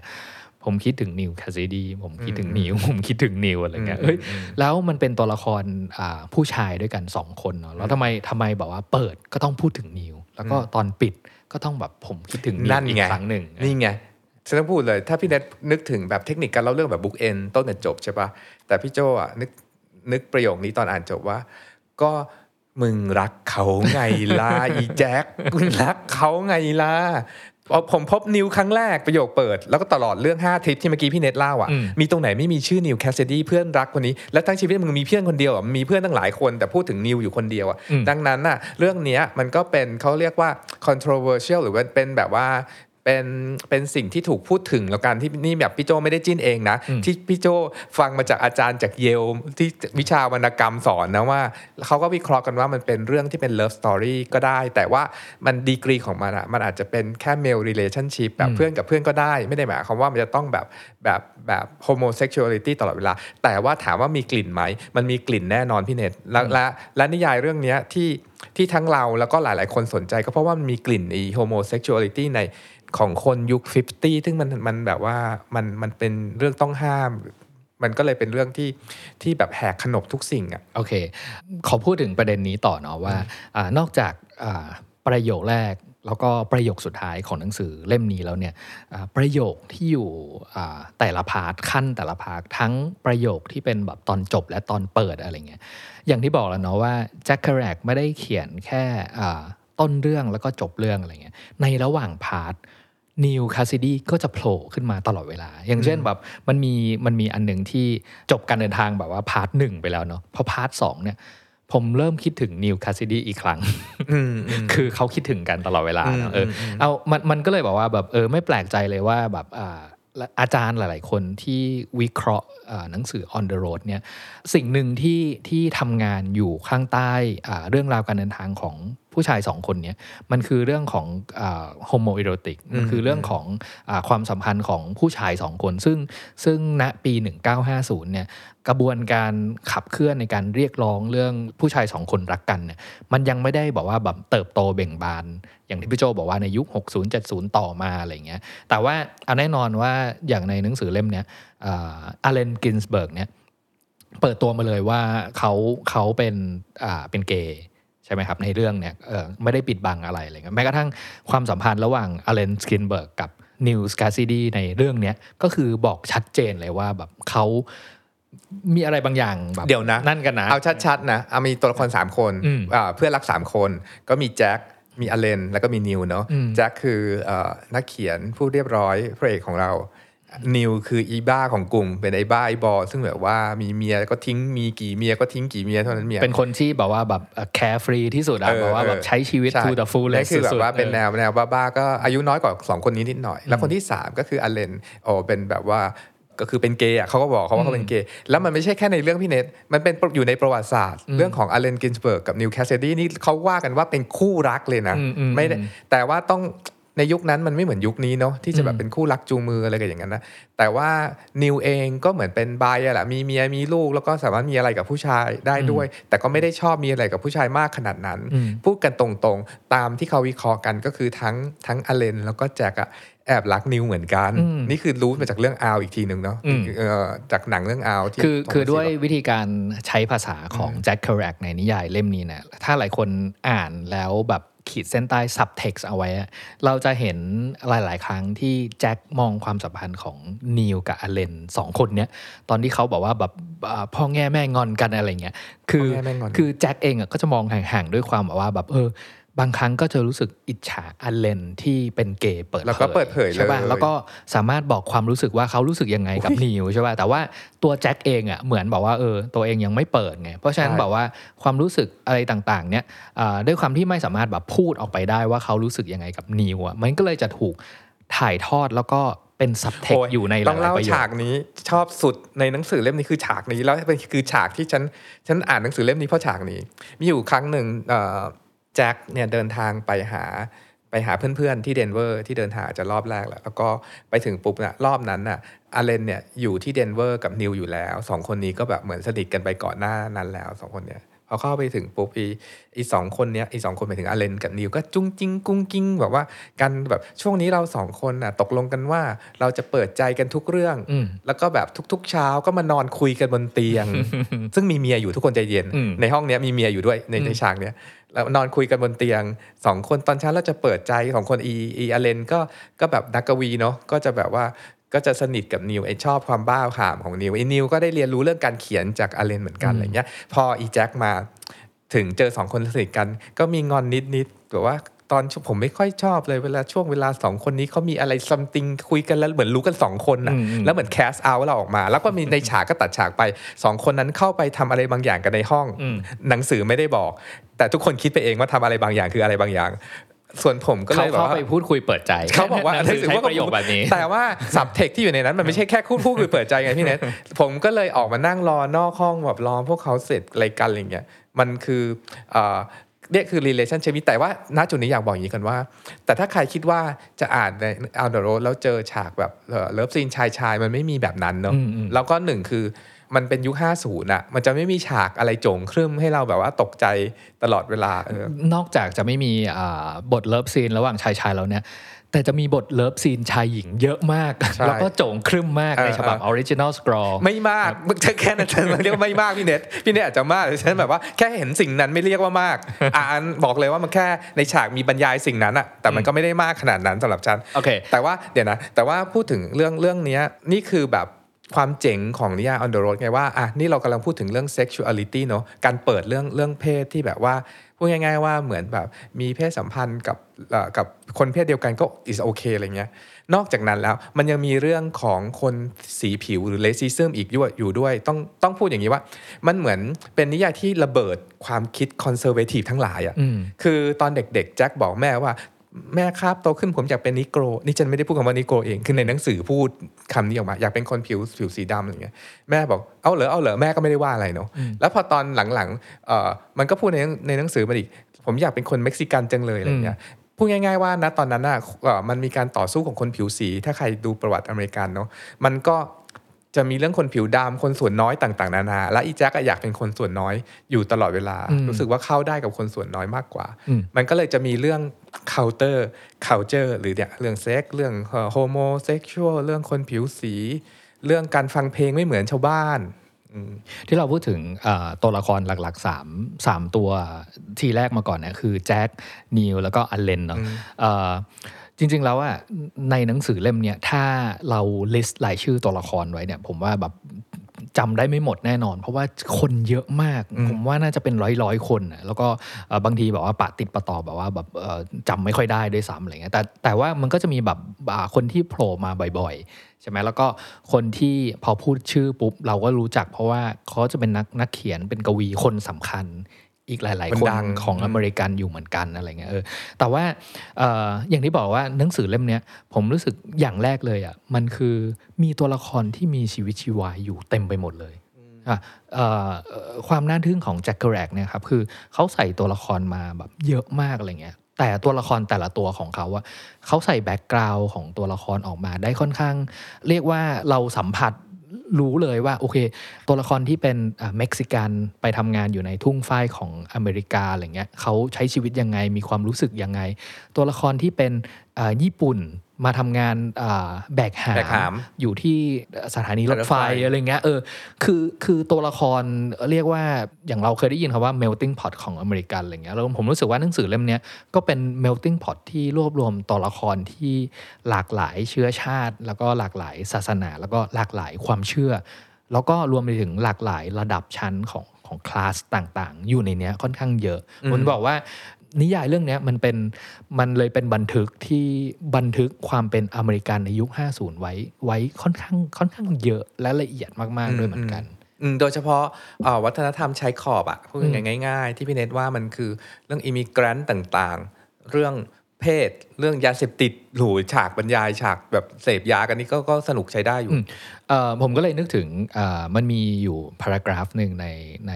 part หนึ่งเลยบทที่หนึ่งเลยที่ตอนตอนที่แจ็คเขาพูดถึงนีลกับอัลเลนเนาะซึ่งซึ่งในตอนนั้นน่ะเขามองสองคนนี้เป็นเพื่อนสนิทแล้วแหละเออเป็นกลุ่มคนที่ที่แจ็คเองอะรู้สึกว่าหลงใหลกับคนประเภทนี้คือความบ้าบอความประสาทอะไรพวกเนี้ยแล้วเขาเขียนมาเป็น paragraph เนี่ยเขาบอกว่า ผู้คนที่ผมสนใจนั้น ก็มีแต่พวกบ้าๆบอๆด้วยกันทั้งนั้น เป็นพวกคนที่มีชีวิตบ้าๆบอๆพูดคุยแต่เรื่องบ้าๆบอๆเป็นคนที่ต้องการได้ลิ้มลองทุกอย่างในเวลาเดียวกัน เป็นคนที่ไม่เคยง่วงเหงาเหานอน หรือพูดในสิ่งที่ธรรมดาธรรมดา เป็นคนที่เร่งเร้าตนเอง ดังเทียนโรมันที่ถูกจุดจนโชดช่วงชั่วข้ามคืนอืมนะแล้วพารากราฟเนี้ยผมเชื่อว่ามันเป็นพารากราฟที่ทุกๆคนน่ะ เอาไป analyze ค่อนข้างเยอะ เพราะว่ามันกำลังพูดถึงบุคลิกที่สำคัญของตัวละครที่เป็นตัวละครหลักในนิยายทั้งเรื่องทั้งหมดเลย คือพวกบ้าบ้าๆบอบอๆฉันยกตัวอย่างพที่ไม่ได้อยู่นอมฉันยกตัวอย่างคนที่ไม่หลักหรอกกัน คือเมียของของวิลเลียมเอสเบอร์โรส์เนาะวันแรกที่อีแก๊งเพื่อนเนี่ยไปบ้านเนี้ยเข้าไปถึงอีเมียบอกว่ากิ้งก่าฉันต้องจัดการกับกิ้งก่าเออเหมือนว่าหวันดีเจนอะไรเงี้ยเอออีนี่ก็แบบกิ้งก่าฉันต้องจัดการกับกิ้งก่า อีนี่ก็เพื่อนๆก็งงว่าอะไรวะ คือกูเป็นกิ้งก่าหรือเปล่าคือแบบ อีเนี่ยกำลังเมายาแล้วก็มีความพยายามจะไปไล่กิ้งก่าที่อยู่บนกิ่งไม้ออกอะไรเงี้ยความบ้าๆบอๆของของแก๊งเนี้ย อืมมันมันแต่ว่าเรื่องเรื่องนี้เดี๋ยวเราคงจะพูดเรื่อง writing ทีหลังอีกทีหนึ่งนะพี่เนทเพราะว่าเอ่อต้องไม่ลืมว่านี่คือประสบการณ์จริงของแจ็คซึ่งแบบว่าเหมือนไปใช้ชีวิตมาเต็มที่ แล้วก็ผ่านมา4ปีอะนั่งลง พิมพ์ เขียนสามอาทิตย์แล้วสามารถบรรยาย character ออกมาได้ได้ได้แบบนี้นี้เนี่ยมันแบบถือว่ามันมหัศจรรย์มากๆระดับหนึ่งอะ่ะแล้วก็ณจุดนี้บอกเลยว่า ถ้าใครถ้าใครอ่าน on the road เล่มเดียวอาจจะไม่พอ คืออาจจะต้องแบบว่าดูหนังเรื่องอาวหรืออ่านอ่านเรื่องอาวหรือว่าดู Naked Lunch หรือว่าตามสารคดี Beat Generation และตัวละครทั้งหลายที่พี่เนทพูดว่ามันน่าสนใจพวกเนี้ยมันมีสีสันอยู่ในโลกช่วงนั้นเต็มไปหมดเลยอะ อืมอืม คราวนี้กลับมาพูดถึงเรื่องอาชื่อหนังสือเนี่ย on the road อะไรเงี้ยหรือว่า message สำคัญที่อยู่ในเรื่องเนี้ยว่าเฮ้ยทำไมต้อง on the road ด้วยล่ะ the road มันสำคัญยังไงกับกับตัวละครทั้งหลายที่แจ็คอุตส่าห์บอกว่าแบบเฮ้ยไม่ใช่สร้างตัวละครเนี่ยเป็นตัวละครที่มีชีวิตจริงอยู่จริง ๆ แล้วก็บ้าบ้าๆบอๆอยู่อย่างนี้จริง ๆ แต่ว่าเหมือนตัวละครทุกตัวเนี่ยมันถูก เชื่อมแล้วก็ connect ทุกอย่างเข้าด้วยกันด้วยถนน The Road ด้วยเดอะโรดอืมใช่ปะมันมีอยู่พารากราฟหนึ่งในฉบับภาษาไทยนะครับ หน้า 373 ถ้าเกิดใครมีหนังสือเล่มนี้ในมือเนี่ยอ่าผมรู้สึกว่ามันเป็นพารากราฟที่ตั้งคำถามได้ค่อนข้างชัดเจนถึงถึงสิ่งที่สำคัญของหนังสือ On the Road มันพูดว่าเส้นทางของนายคืออะไรวะเพื่อน เส้นทางที่ศักดิ์สิทธิ์ เส้นทางที่บ้าบอ เส้นทางสายรุง้ง เส้นทางที่เกลี้ยวกราด มันมีเส้นทางสำหรับทุกคนอยู่ทุกที่ไม่ว่าทางไหนและที่ไหนที่ใครจะอยู่อย่างไรใช่ปะอันนี้คือตอนที่เขากำลังแบบตั้งคำถามว่า the road ของนายคืออะไร ความหมายของการเดินทางหรือหรือเส้นทางอะมันคืออะไรอืมอืมอืมหรือแบบพูดกันแบบกันเองเนี่ยเอ่อเวลาเราชอบพูดคำว่าชีวิตคือการเดินทางเนาะอืมเหมือนก็ถามว่าแล้วเฮ้ยเน็ตชีวิตของเน็ตคืออะไร หรือว่าการเดินทางของของคุณคืออะไร มันมันก็หมายถึงว่าเอ่อคุณเดินทางไปทำไมเนี่ยหรือที่มันทั้งทั้งเรื่องเนี่ยมันมีรีวิวหนึ่งให้เราตั้งคำถามว่าที่เราอ่าน on the road นะพี่เน็ตที่ไปดูการเดินทางของแจ็คทั้งห้าห้า part สี่ part ห้า part เนี่ยคำถามคือเราเดินทางไปทำไมนะ หรือชีวิตคือการเดินทางคืออะไรนะ อืมอืมคืออาถ้าพูดอย่างเงี้ยอ่าเรื่องราวที่อยู่ในระหว่างทางที่เราพูดเนาะว่าหนังสือแบ่งเป็น 4 part แล้วก็อ่าแต่ละ part เนี่ยมันคือการเดินทางแบบ อของแจ็คเนี่ยแต่ละรอบเส้นทางใหญ่ ๆ แล้วเขาเจออะไรบ้างอะไรเงี้ยออย่าลืมว่าตัวละครที่เป็นเป็นแกนหลักของเรื่องอีกคนหนึ่งอะคือตัวละครนีลแคสซิดีเนาะพูดถึงเรื่องนีลแคสซิดีก่อนละกัน เพราะว่านีลแคสซิดีเนี่ยบุคลิกเขาคือเป็นคนที่แบบเรียกว่าไม่ได้สนใจโลกอะไรมากชีวิตคือเป็นสิ่งที่ต้องใช้ มีผู้หญิงกี่คนจำเป็นที่จะต้องเข้าไปรู้จักและนอนกับพวกเขาทั้งหมดให้ได้ใช่ปะอ่าถึงแม้ว่าตัวเองจะมีเมียและมีลูกอยู่แล้วอืมใช่ไหมเออโดนแคร์นิวเนี่ยเปิดตัวมาตอนแรกก็คือ บอกเลยว่าเขาแต่งงานครั้งแรกกับเด็กสาวใช่ปะแล้วก็กำลังจะหย่าอืมเพื่อที่จะไปอาอยู่กับเมียใหม่ใช่ปะอืมแต่ข้อแม้ของนิวคือ ขออยู่ด้วยกันสองคนได้ไหมคือบอกว่า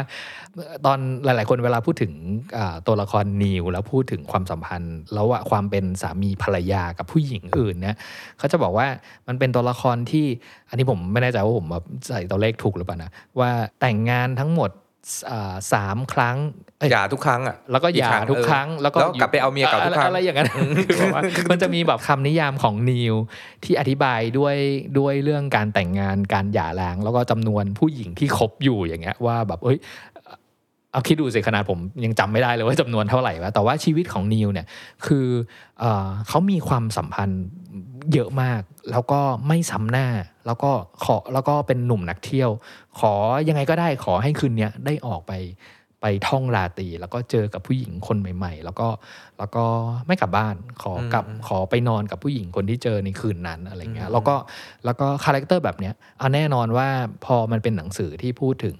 อ่าช่วง American dream เนาะอ่าพูดถึงเรื่องการสร้างครอบครัวของคนอเมริกันว่าครอบครัวที่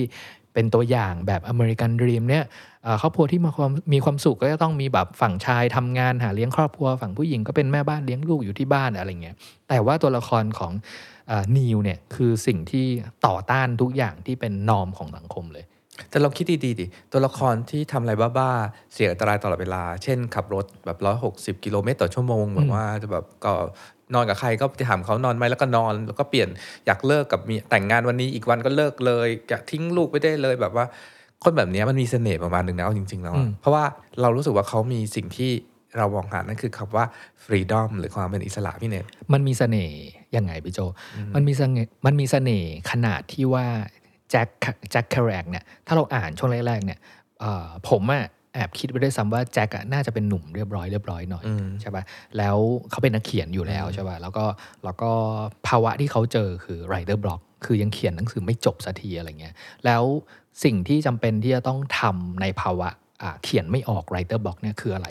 ก็ต้องพาตัวเองไปในจุดที่หาได้แรงบันดาลใจใหม่ ๆ ไปในอยู่ไปอยู่ในจุดที่ตัวเองอาไม่ใช่ comfort zone ของตัวเองอะไปเจออะไรโลกใหม่ ๆ อะไรเงี้ยแล้วสิ่งเนี้ยคนที่เข้ามาตอบพอดีคือนีลแคสซิดีใช่เพราะนีลเป็นทุกอย่างที่เป็นแจ็คชีวิตไม่ได้เป็น แล้วเป็นชีวิตที่สุดเหวี่ยงมากอืมๆมากแบบว่าเอ็ extreme มาก ๆ อะไรอย่างเงี้ยอืมแล้วถ้าพูดถึงในแง่แจ็คกับนีลเนี่ย ในเรื่องของการเขียนเนี่ยเขาพูดถึงว่าการเขียนเนี่ยมันคือมนุษย์ถ้ำเนาะเวลาเราเราเข้าจะจะเขียนหนังสือเนี่ยมันเหมือนเราตัดขาดจากสังคมทั้งหมด แล้วเข้ามานั่งเขียนที่จะหน้าโต๊ะตรงไหนอยู่อยู่ที่บ้านกับที่อะไรเงี้ยแต่พอพอเขียนไปถึงจุดจุดๆหนึ่งอะมันจะตัน เพราะว่าเราจำเป็นจะต้องออกจากอินไปเอาไปใช้ชีวิตข้างนอก แล้วไปใช้ชีวิตของแจ็คคือไปใช้ชีวิตกับนิว แล้วตระเวนไปทั่วอืมทั่วประเทศแบบบ้าคลั่งแบบนั้นนะอืมอืมอ่าในในธีมของ on the road เนี่ย อีกอันหนึ่งที่เรานึกถึงคือคำว่า searching for it คือการหา it it ของแต่ละคนนะคืออะไร it ของบางคนอาจจะหมายถึงว่าอ่าความหมายของชีวิตของเราคืออะไรวะ หรือว่า it ของเราอาจจะเป็นแบบ purpose of life ของเราคืออะไรอะไรเงี้ย อยากเล่าฉากหนึ่ง มันมีฉากหนึ่งที่ที่มันไปบาร์บาร์แจ๊สซึ่งเป็นบาร์แจ๊สที่แบบว่านักดนตรี improvise กันสุดฤทธิ์แบบว่านึกถึงดนตรีแจ๊สแบบ แบบที่ว่าสามารถเล่นไปไหนก็ได้เนาะแบบว่านักดนตรีจะแบบเล่นเมโลดี้ไหนก็ได้ แบบว่าสามารถไปได้จนสุด แต่ว่าคนก็จะกรี๊ดกร๊าดอะไรอย่างเงี้ยนีลพูดว่าพูดกับแจ็คว่านายรู้ไหมแจ็คว่า alto เมื่อคืนน่ะเอามันอยู่หมัดเลยว่ะเขาค้นพบมันแล้วก็ควบคุมมันได้ด้วย ฉันไม่เคยเห็นใครที่ควบคุมมันได้ขนาดนี้มาก่อนเลย ผมหมายถึงแจ็คผมต้องการจะรู้ว่าในเครื่องหมายคำพูดมันที่นิวว่าคืออะไร อืมแล้วนิวก็พยายามจะอธิบายว่านักดนตรีเมื่อคืนเนี่ยเขาเล่นแบบว่าใส่สปิริตลงไปอะสปิริตแล้วจุดจุดถึงจุดจุดหนึ่งอะทุกคนในในบาร์นั้นก็จะแบบเหมือนเข้าใจความแบบสปิริชวลโมเมนต์นั้นของของไอ้นักดนตรีแจ๊สคนเนี้ยอืมแล้วก็นิวก็คือแบบพยายามจะบอกแจ็คว่าการใช้ชีวิตอะเฮ้ยมึงใช้ชีวิตไปให้ถึงจุดที่เรียกว่ามันของมึงนะ ที่แบบว่ามันของมึงคืออะไรก็ไปหาเอาอะอืมผมว่าเอ่อในในช่วงตอนเนี่ยเอ่อ ฉบับที่เป็นหนังอะถ่ายทอดไว้ค่อนข้างดีอืมจำได้ไหมครับว่ามันมีตอนหนึ่งช่วงที่แจ็คกับนิวพากันไปดูแบบว่าอ่านักดนตรีคนหนึ่งเล่นในผับอะไรเงี้ยแล้วก็แล้วก็เออคืนนั้นอะมันนักดนตรีคือเล่นไปให้จนถึงจุดที่เรียกว่าพี่โจเรียกว่าอิดอิดมันนั้นอะอืมจริง ๆอะไรเงี้ยแล้วอาการที่ เมื่อเราไปถึงจุดที่เรียกว่ามันแล้วเนี่ยอืมมันท่วมท้นยังไงบ้าง ใช่ใช่ถ้าถ้าใครได้ดูเวอร์ชันหนังแล้วจะจำฉากนี้ได้อืมได้อย่างดี มันก็พูดง่ายๆว่าจงใช้ชีวิตไปให้ถึงจุดนั้น เมื่อกี้เนี้ยพอเราพูดถึงแบบช่วงอิดหรือของนักดนตรีแจ๊สที่เพนพูดว่าเออในหนังก็ถ่ายทอดดีอะไรอย่างเงี้ย จริง ๆ ในในหนังสือเล่ม On the Road เนี่ยอีกสิ่งหนึ่งที่ทั้งทั้งเป็น symbolic และเป็นเป็นเรื่องเล่าอยู่ในนี้ และเป็นสิ่งที่เราสองคนบ้าคลั่งกันมาก ๆ ก็คือดนตรีแจ๊สอืมพี่เนทชอบชอบแบบว่าบรรยากาศแจ๊สในเรื่องนี้ขนาดไหนอะอืมคือถ้าพูดถึงแจ๊สในยุคเนี้ย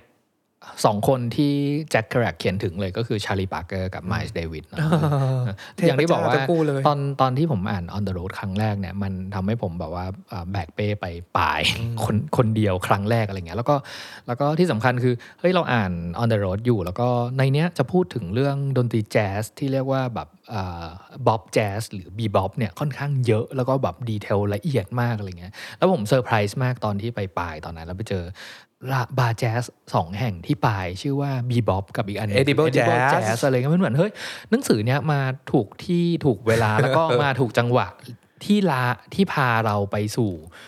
สถานที่หนึ่งที่มีบาร์แจ๊สอยู่ตรงนั้นด้วยอะไรเงี้ยมันเหมือนบรบรรยากาศมันก็เลยแบบผสมผสมทำให้แบบว่าเอ้ยถึงเราจะไม่รู้หรอกว่าตอนนั้นเอ่ออเมริกาในยุคที่แจ๊สเฟื่องฟูในยุค 50เนี่ยเขาเป็นยังไงอะไรเงี้ยแต่มันเหมือนแบบมีดนตรีแจ๊สเนี่ยคอย คอยหล่อเลี้ยงเราตลอดเวลาในตอนที่อ่านนิยายเล่มนี้ อืมอืมเคยมีนักเรียนถามเราในคลาสสอนวิชาธีมนะพี่เนทว่าพี่โจเราจะรู้ได้ยังไงว่าธีมของหนังสือเล่มหนึ่งเนี่ยมาพูดถึงอะไรเราก็บอกว่าหนึ่งในนั้นก็คือสิ่งที่ถามตัวเองบ่อยๆว่าเขาให้เราอ่านหรือรู้เรื่องนี้ทำไมอืมแล้วแล้วเรื่องที่เกิดเนี่ยมันจะเกิดขึ้นซ้ำๆ จนจนเรารู้จนได้อะเช่น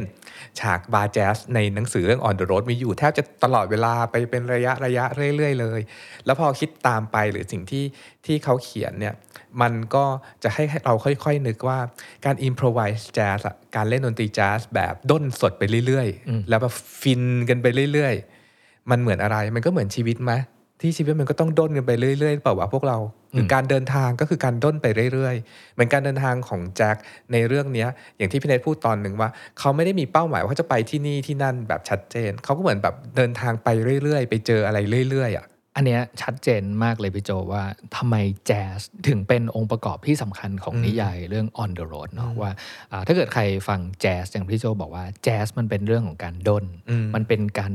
อ่า ทุกอย่างมันไม่ได้มีกรอบ มันไม่ได้เป็นขหนลุบดกรอบอืมคือส่วนหนึ่งอะที่แจ๊สอ่าทำหน้าที่เป็นผู้เล่าอย่างหนึ่งในนิยายเรื่องเนี้ยก็คือมันเสริมธีมที่ว่าเรื่องเนี้ยมันเป็นเรื่องของการขบฏต่อนอมของสังคม แจ๊สก็ทำหน้าที่นั้นอยู่ในสังคมอเมริกา คืออคือแจ๊สอย่างที่บอกว่ามันอ่าเอ่อเฟื่องฟูอยู่ในกลุ่มคนผิวสีเนาะอันคืออย่างหนึ่งมันเป็นการเรียกร้อง หรือการปฏิวัติอะไรบางอย่างของกลุ่มคนกลุ่มเล็กๆแหละแล้วแล้วจะทำให้ให้ดนตรีของพวกเขาเนี่ยมันเข้าสู่แบบโลกที่มันแบบกว้างขึ้นยอมรับมากขึ้นได้ยังไงอะไรเงี้ย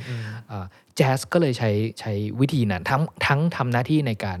อ่าส่งเสียงเรียกร้อง แล้วก็ทำหน้าที่ entertain ผู้คนแล้วแล้วมันไปในเป็นตัวคนด้วยผิวดำด้วยที่พี่เนทอ่าพูดกันอยู่เนี่ยมันคือการกำลังจะก่อตัวเริ่มของการปฏิวัติคนผิวดำอะอืมอย่างที่สองนะครับที่ผมรู้สึกว่าแจ๊สมีอิทธิพลต่อวิธีการเขียนของแจ็คเครูแอคค่อนข้างเยอะอืม เอาง่ายๆเลยฉบับ Original Scroll เนี่ยวิธีการทำงานของเขาก็คืออย่างที่บอกเนาะว่าเขาตัดกระดาษแล้วเอามาต่อกันเป็นแบบว่าม้วนยาว 120 ฟุตเนี่ยแล้วก็พิมพ์ไปเรื่อยๆอะอันเนี้ยก็ไม่ก็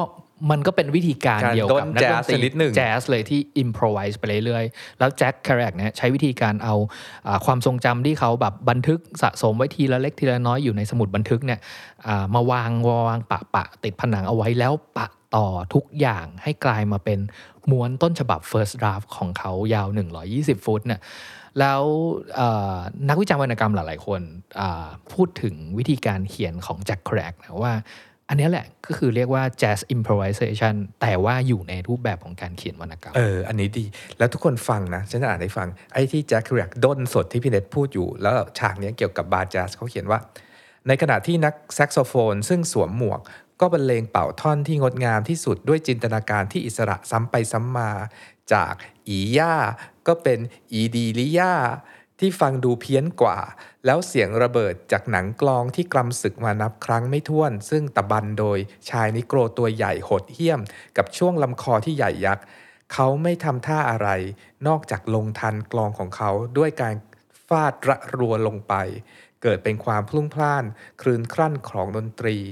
นักแซกโซโฟนเข้าถึงมัน ทุกคนรู้ว่าเขาเข้าถึงมันอืมอืมเนี่ยคือแบบนี่ดูมัน free writing technique ที่ที่แจ็คเคอรียเขียนเนี่ยมันคือ free writing นั่นแหละอืมในที่ตอนนี้เรารู้จักกันมากมายเป็นว่าว่าเป็น free writing มันคือแบบบางคนเรียกมันว่า spontaneous prose prose ก็คืองานเขียนที่เป็นที่ไม่ใช่ที่ไม่ใช่ poem อะไม่ใช่แบบเป็นเขียนเขียนเป็นความเรียงอะไรเงี้ยเป็นตัวหนังสือไปเรื่อยๆ spontaneous ก็คืออะไรผุดขึ้นมาก็เขียนผุดขึ้นมาก็เขียน บางคนเรียกสิ่งนี้ว่าเอ่อ stream of consciousness ก็คืออะไรที่ผุดขึ้นมาในหัวก็หลั่งออกมาคำว่า stream ให้นึกถึงแบบว่าเหมือนเวลาน้ำเดือดแล้วพวยพุ่งออกมา หรือจะแบบน้ำตกที่เป็นเป็น stream แบบว่าหลั่งไหลออกมาแบบ แบบไม่หยุดยั้งอะไรเงี้ยอืมอืมทั้งดนตรีแจ๊สแล้วก็วิธีการเขียนของแจ็คแครกแบบเนี้ยครับ แบบว่าด้นสดไปเรื่อยนะครับพี่โจอืมพี่โจนึกถึงอะไรเนี่ย ผมนึกถึงอะไรรู้ไหม ผมนึกถึงการใช้ชีวิตของเราโอ้ใช่ปะว่าเฮ้ย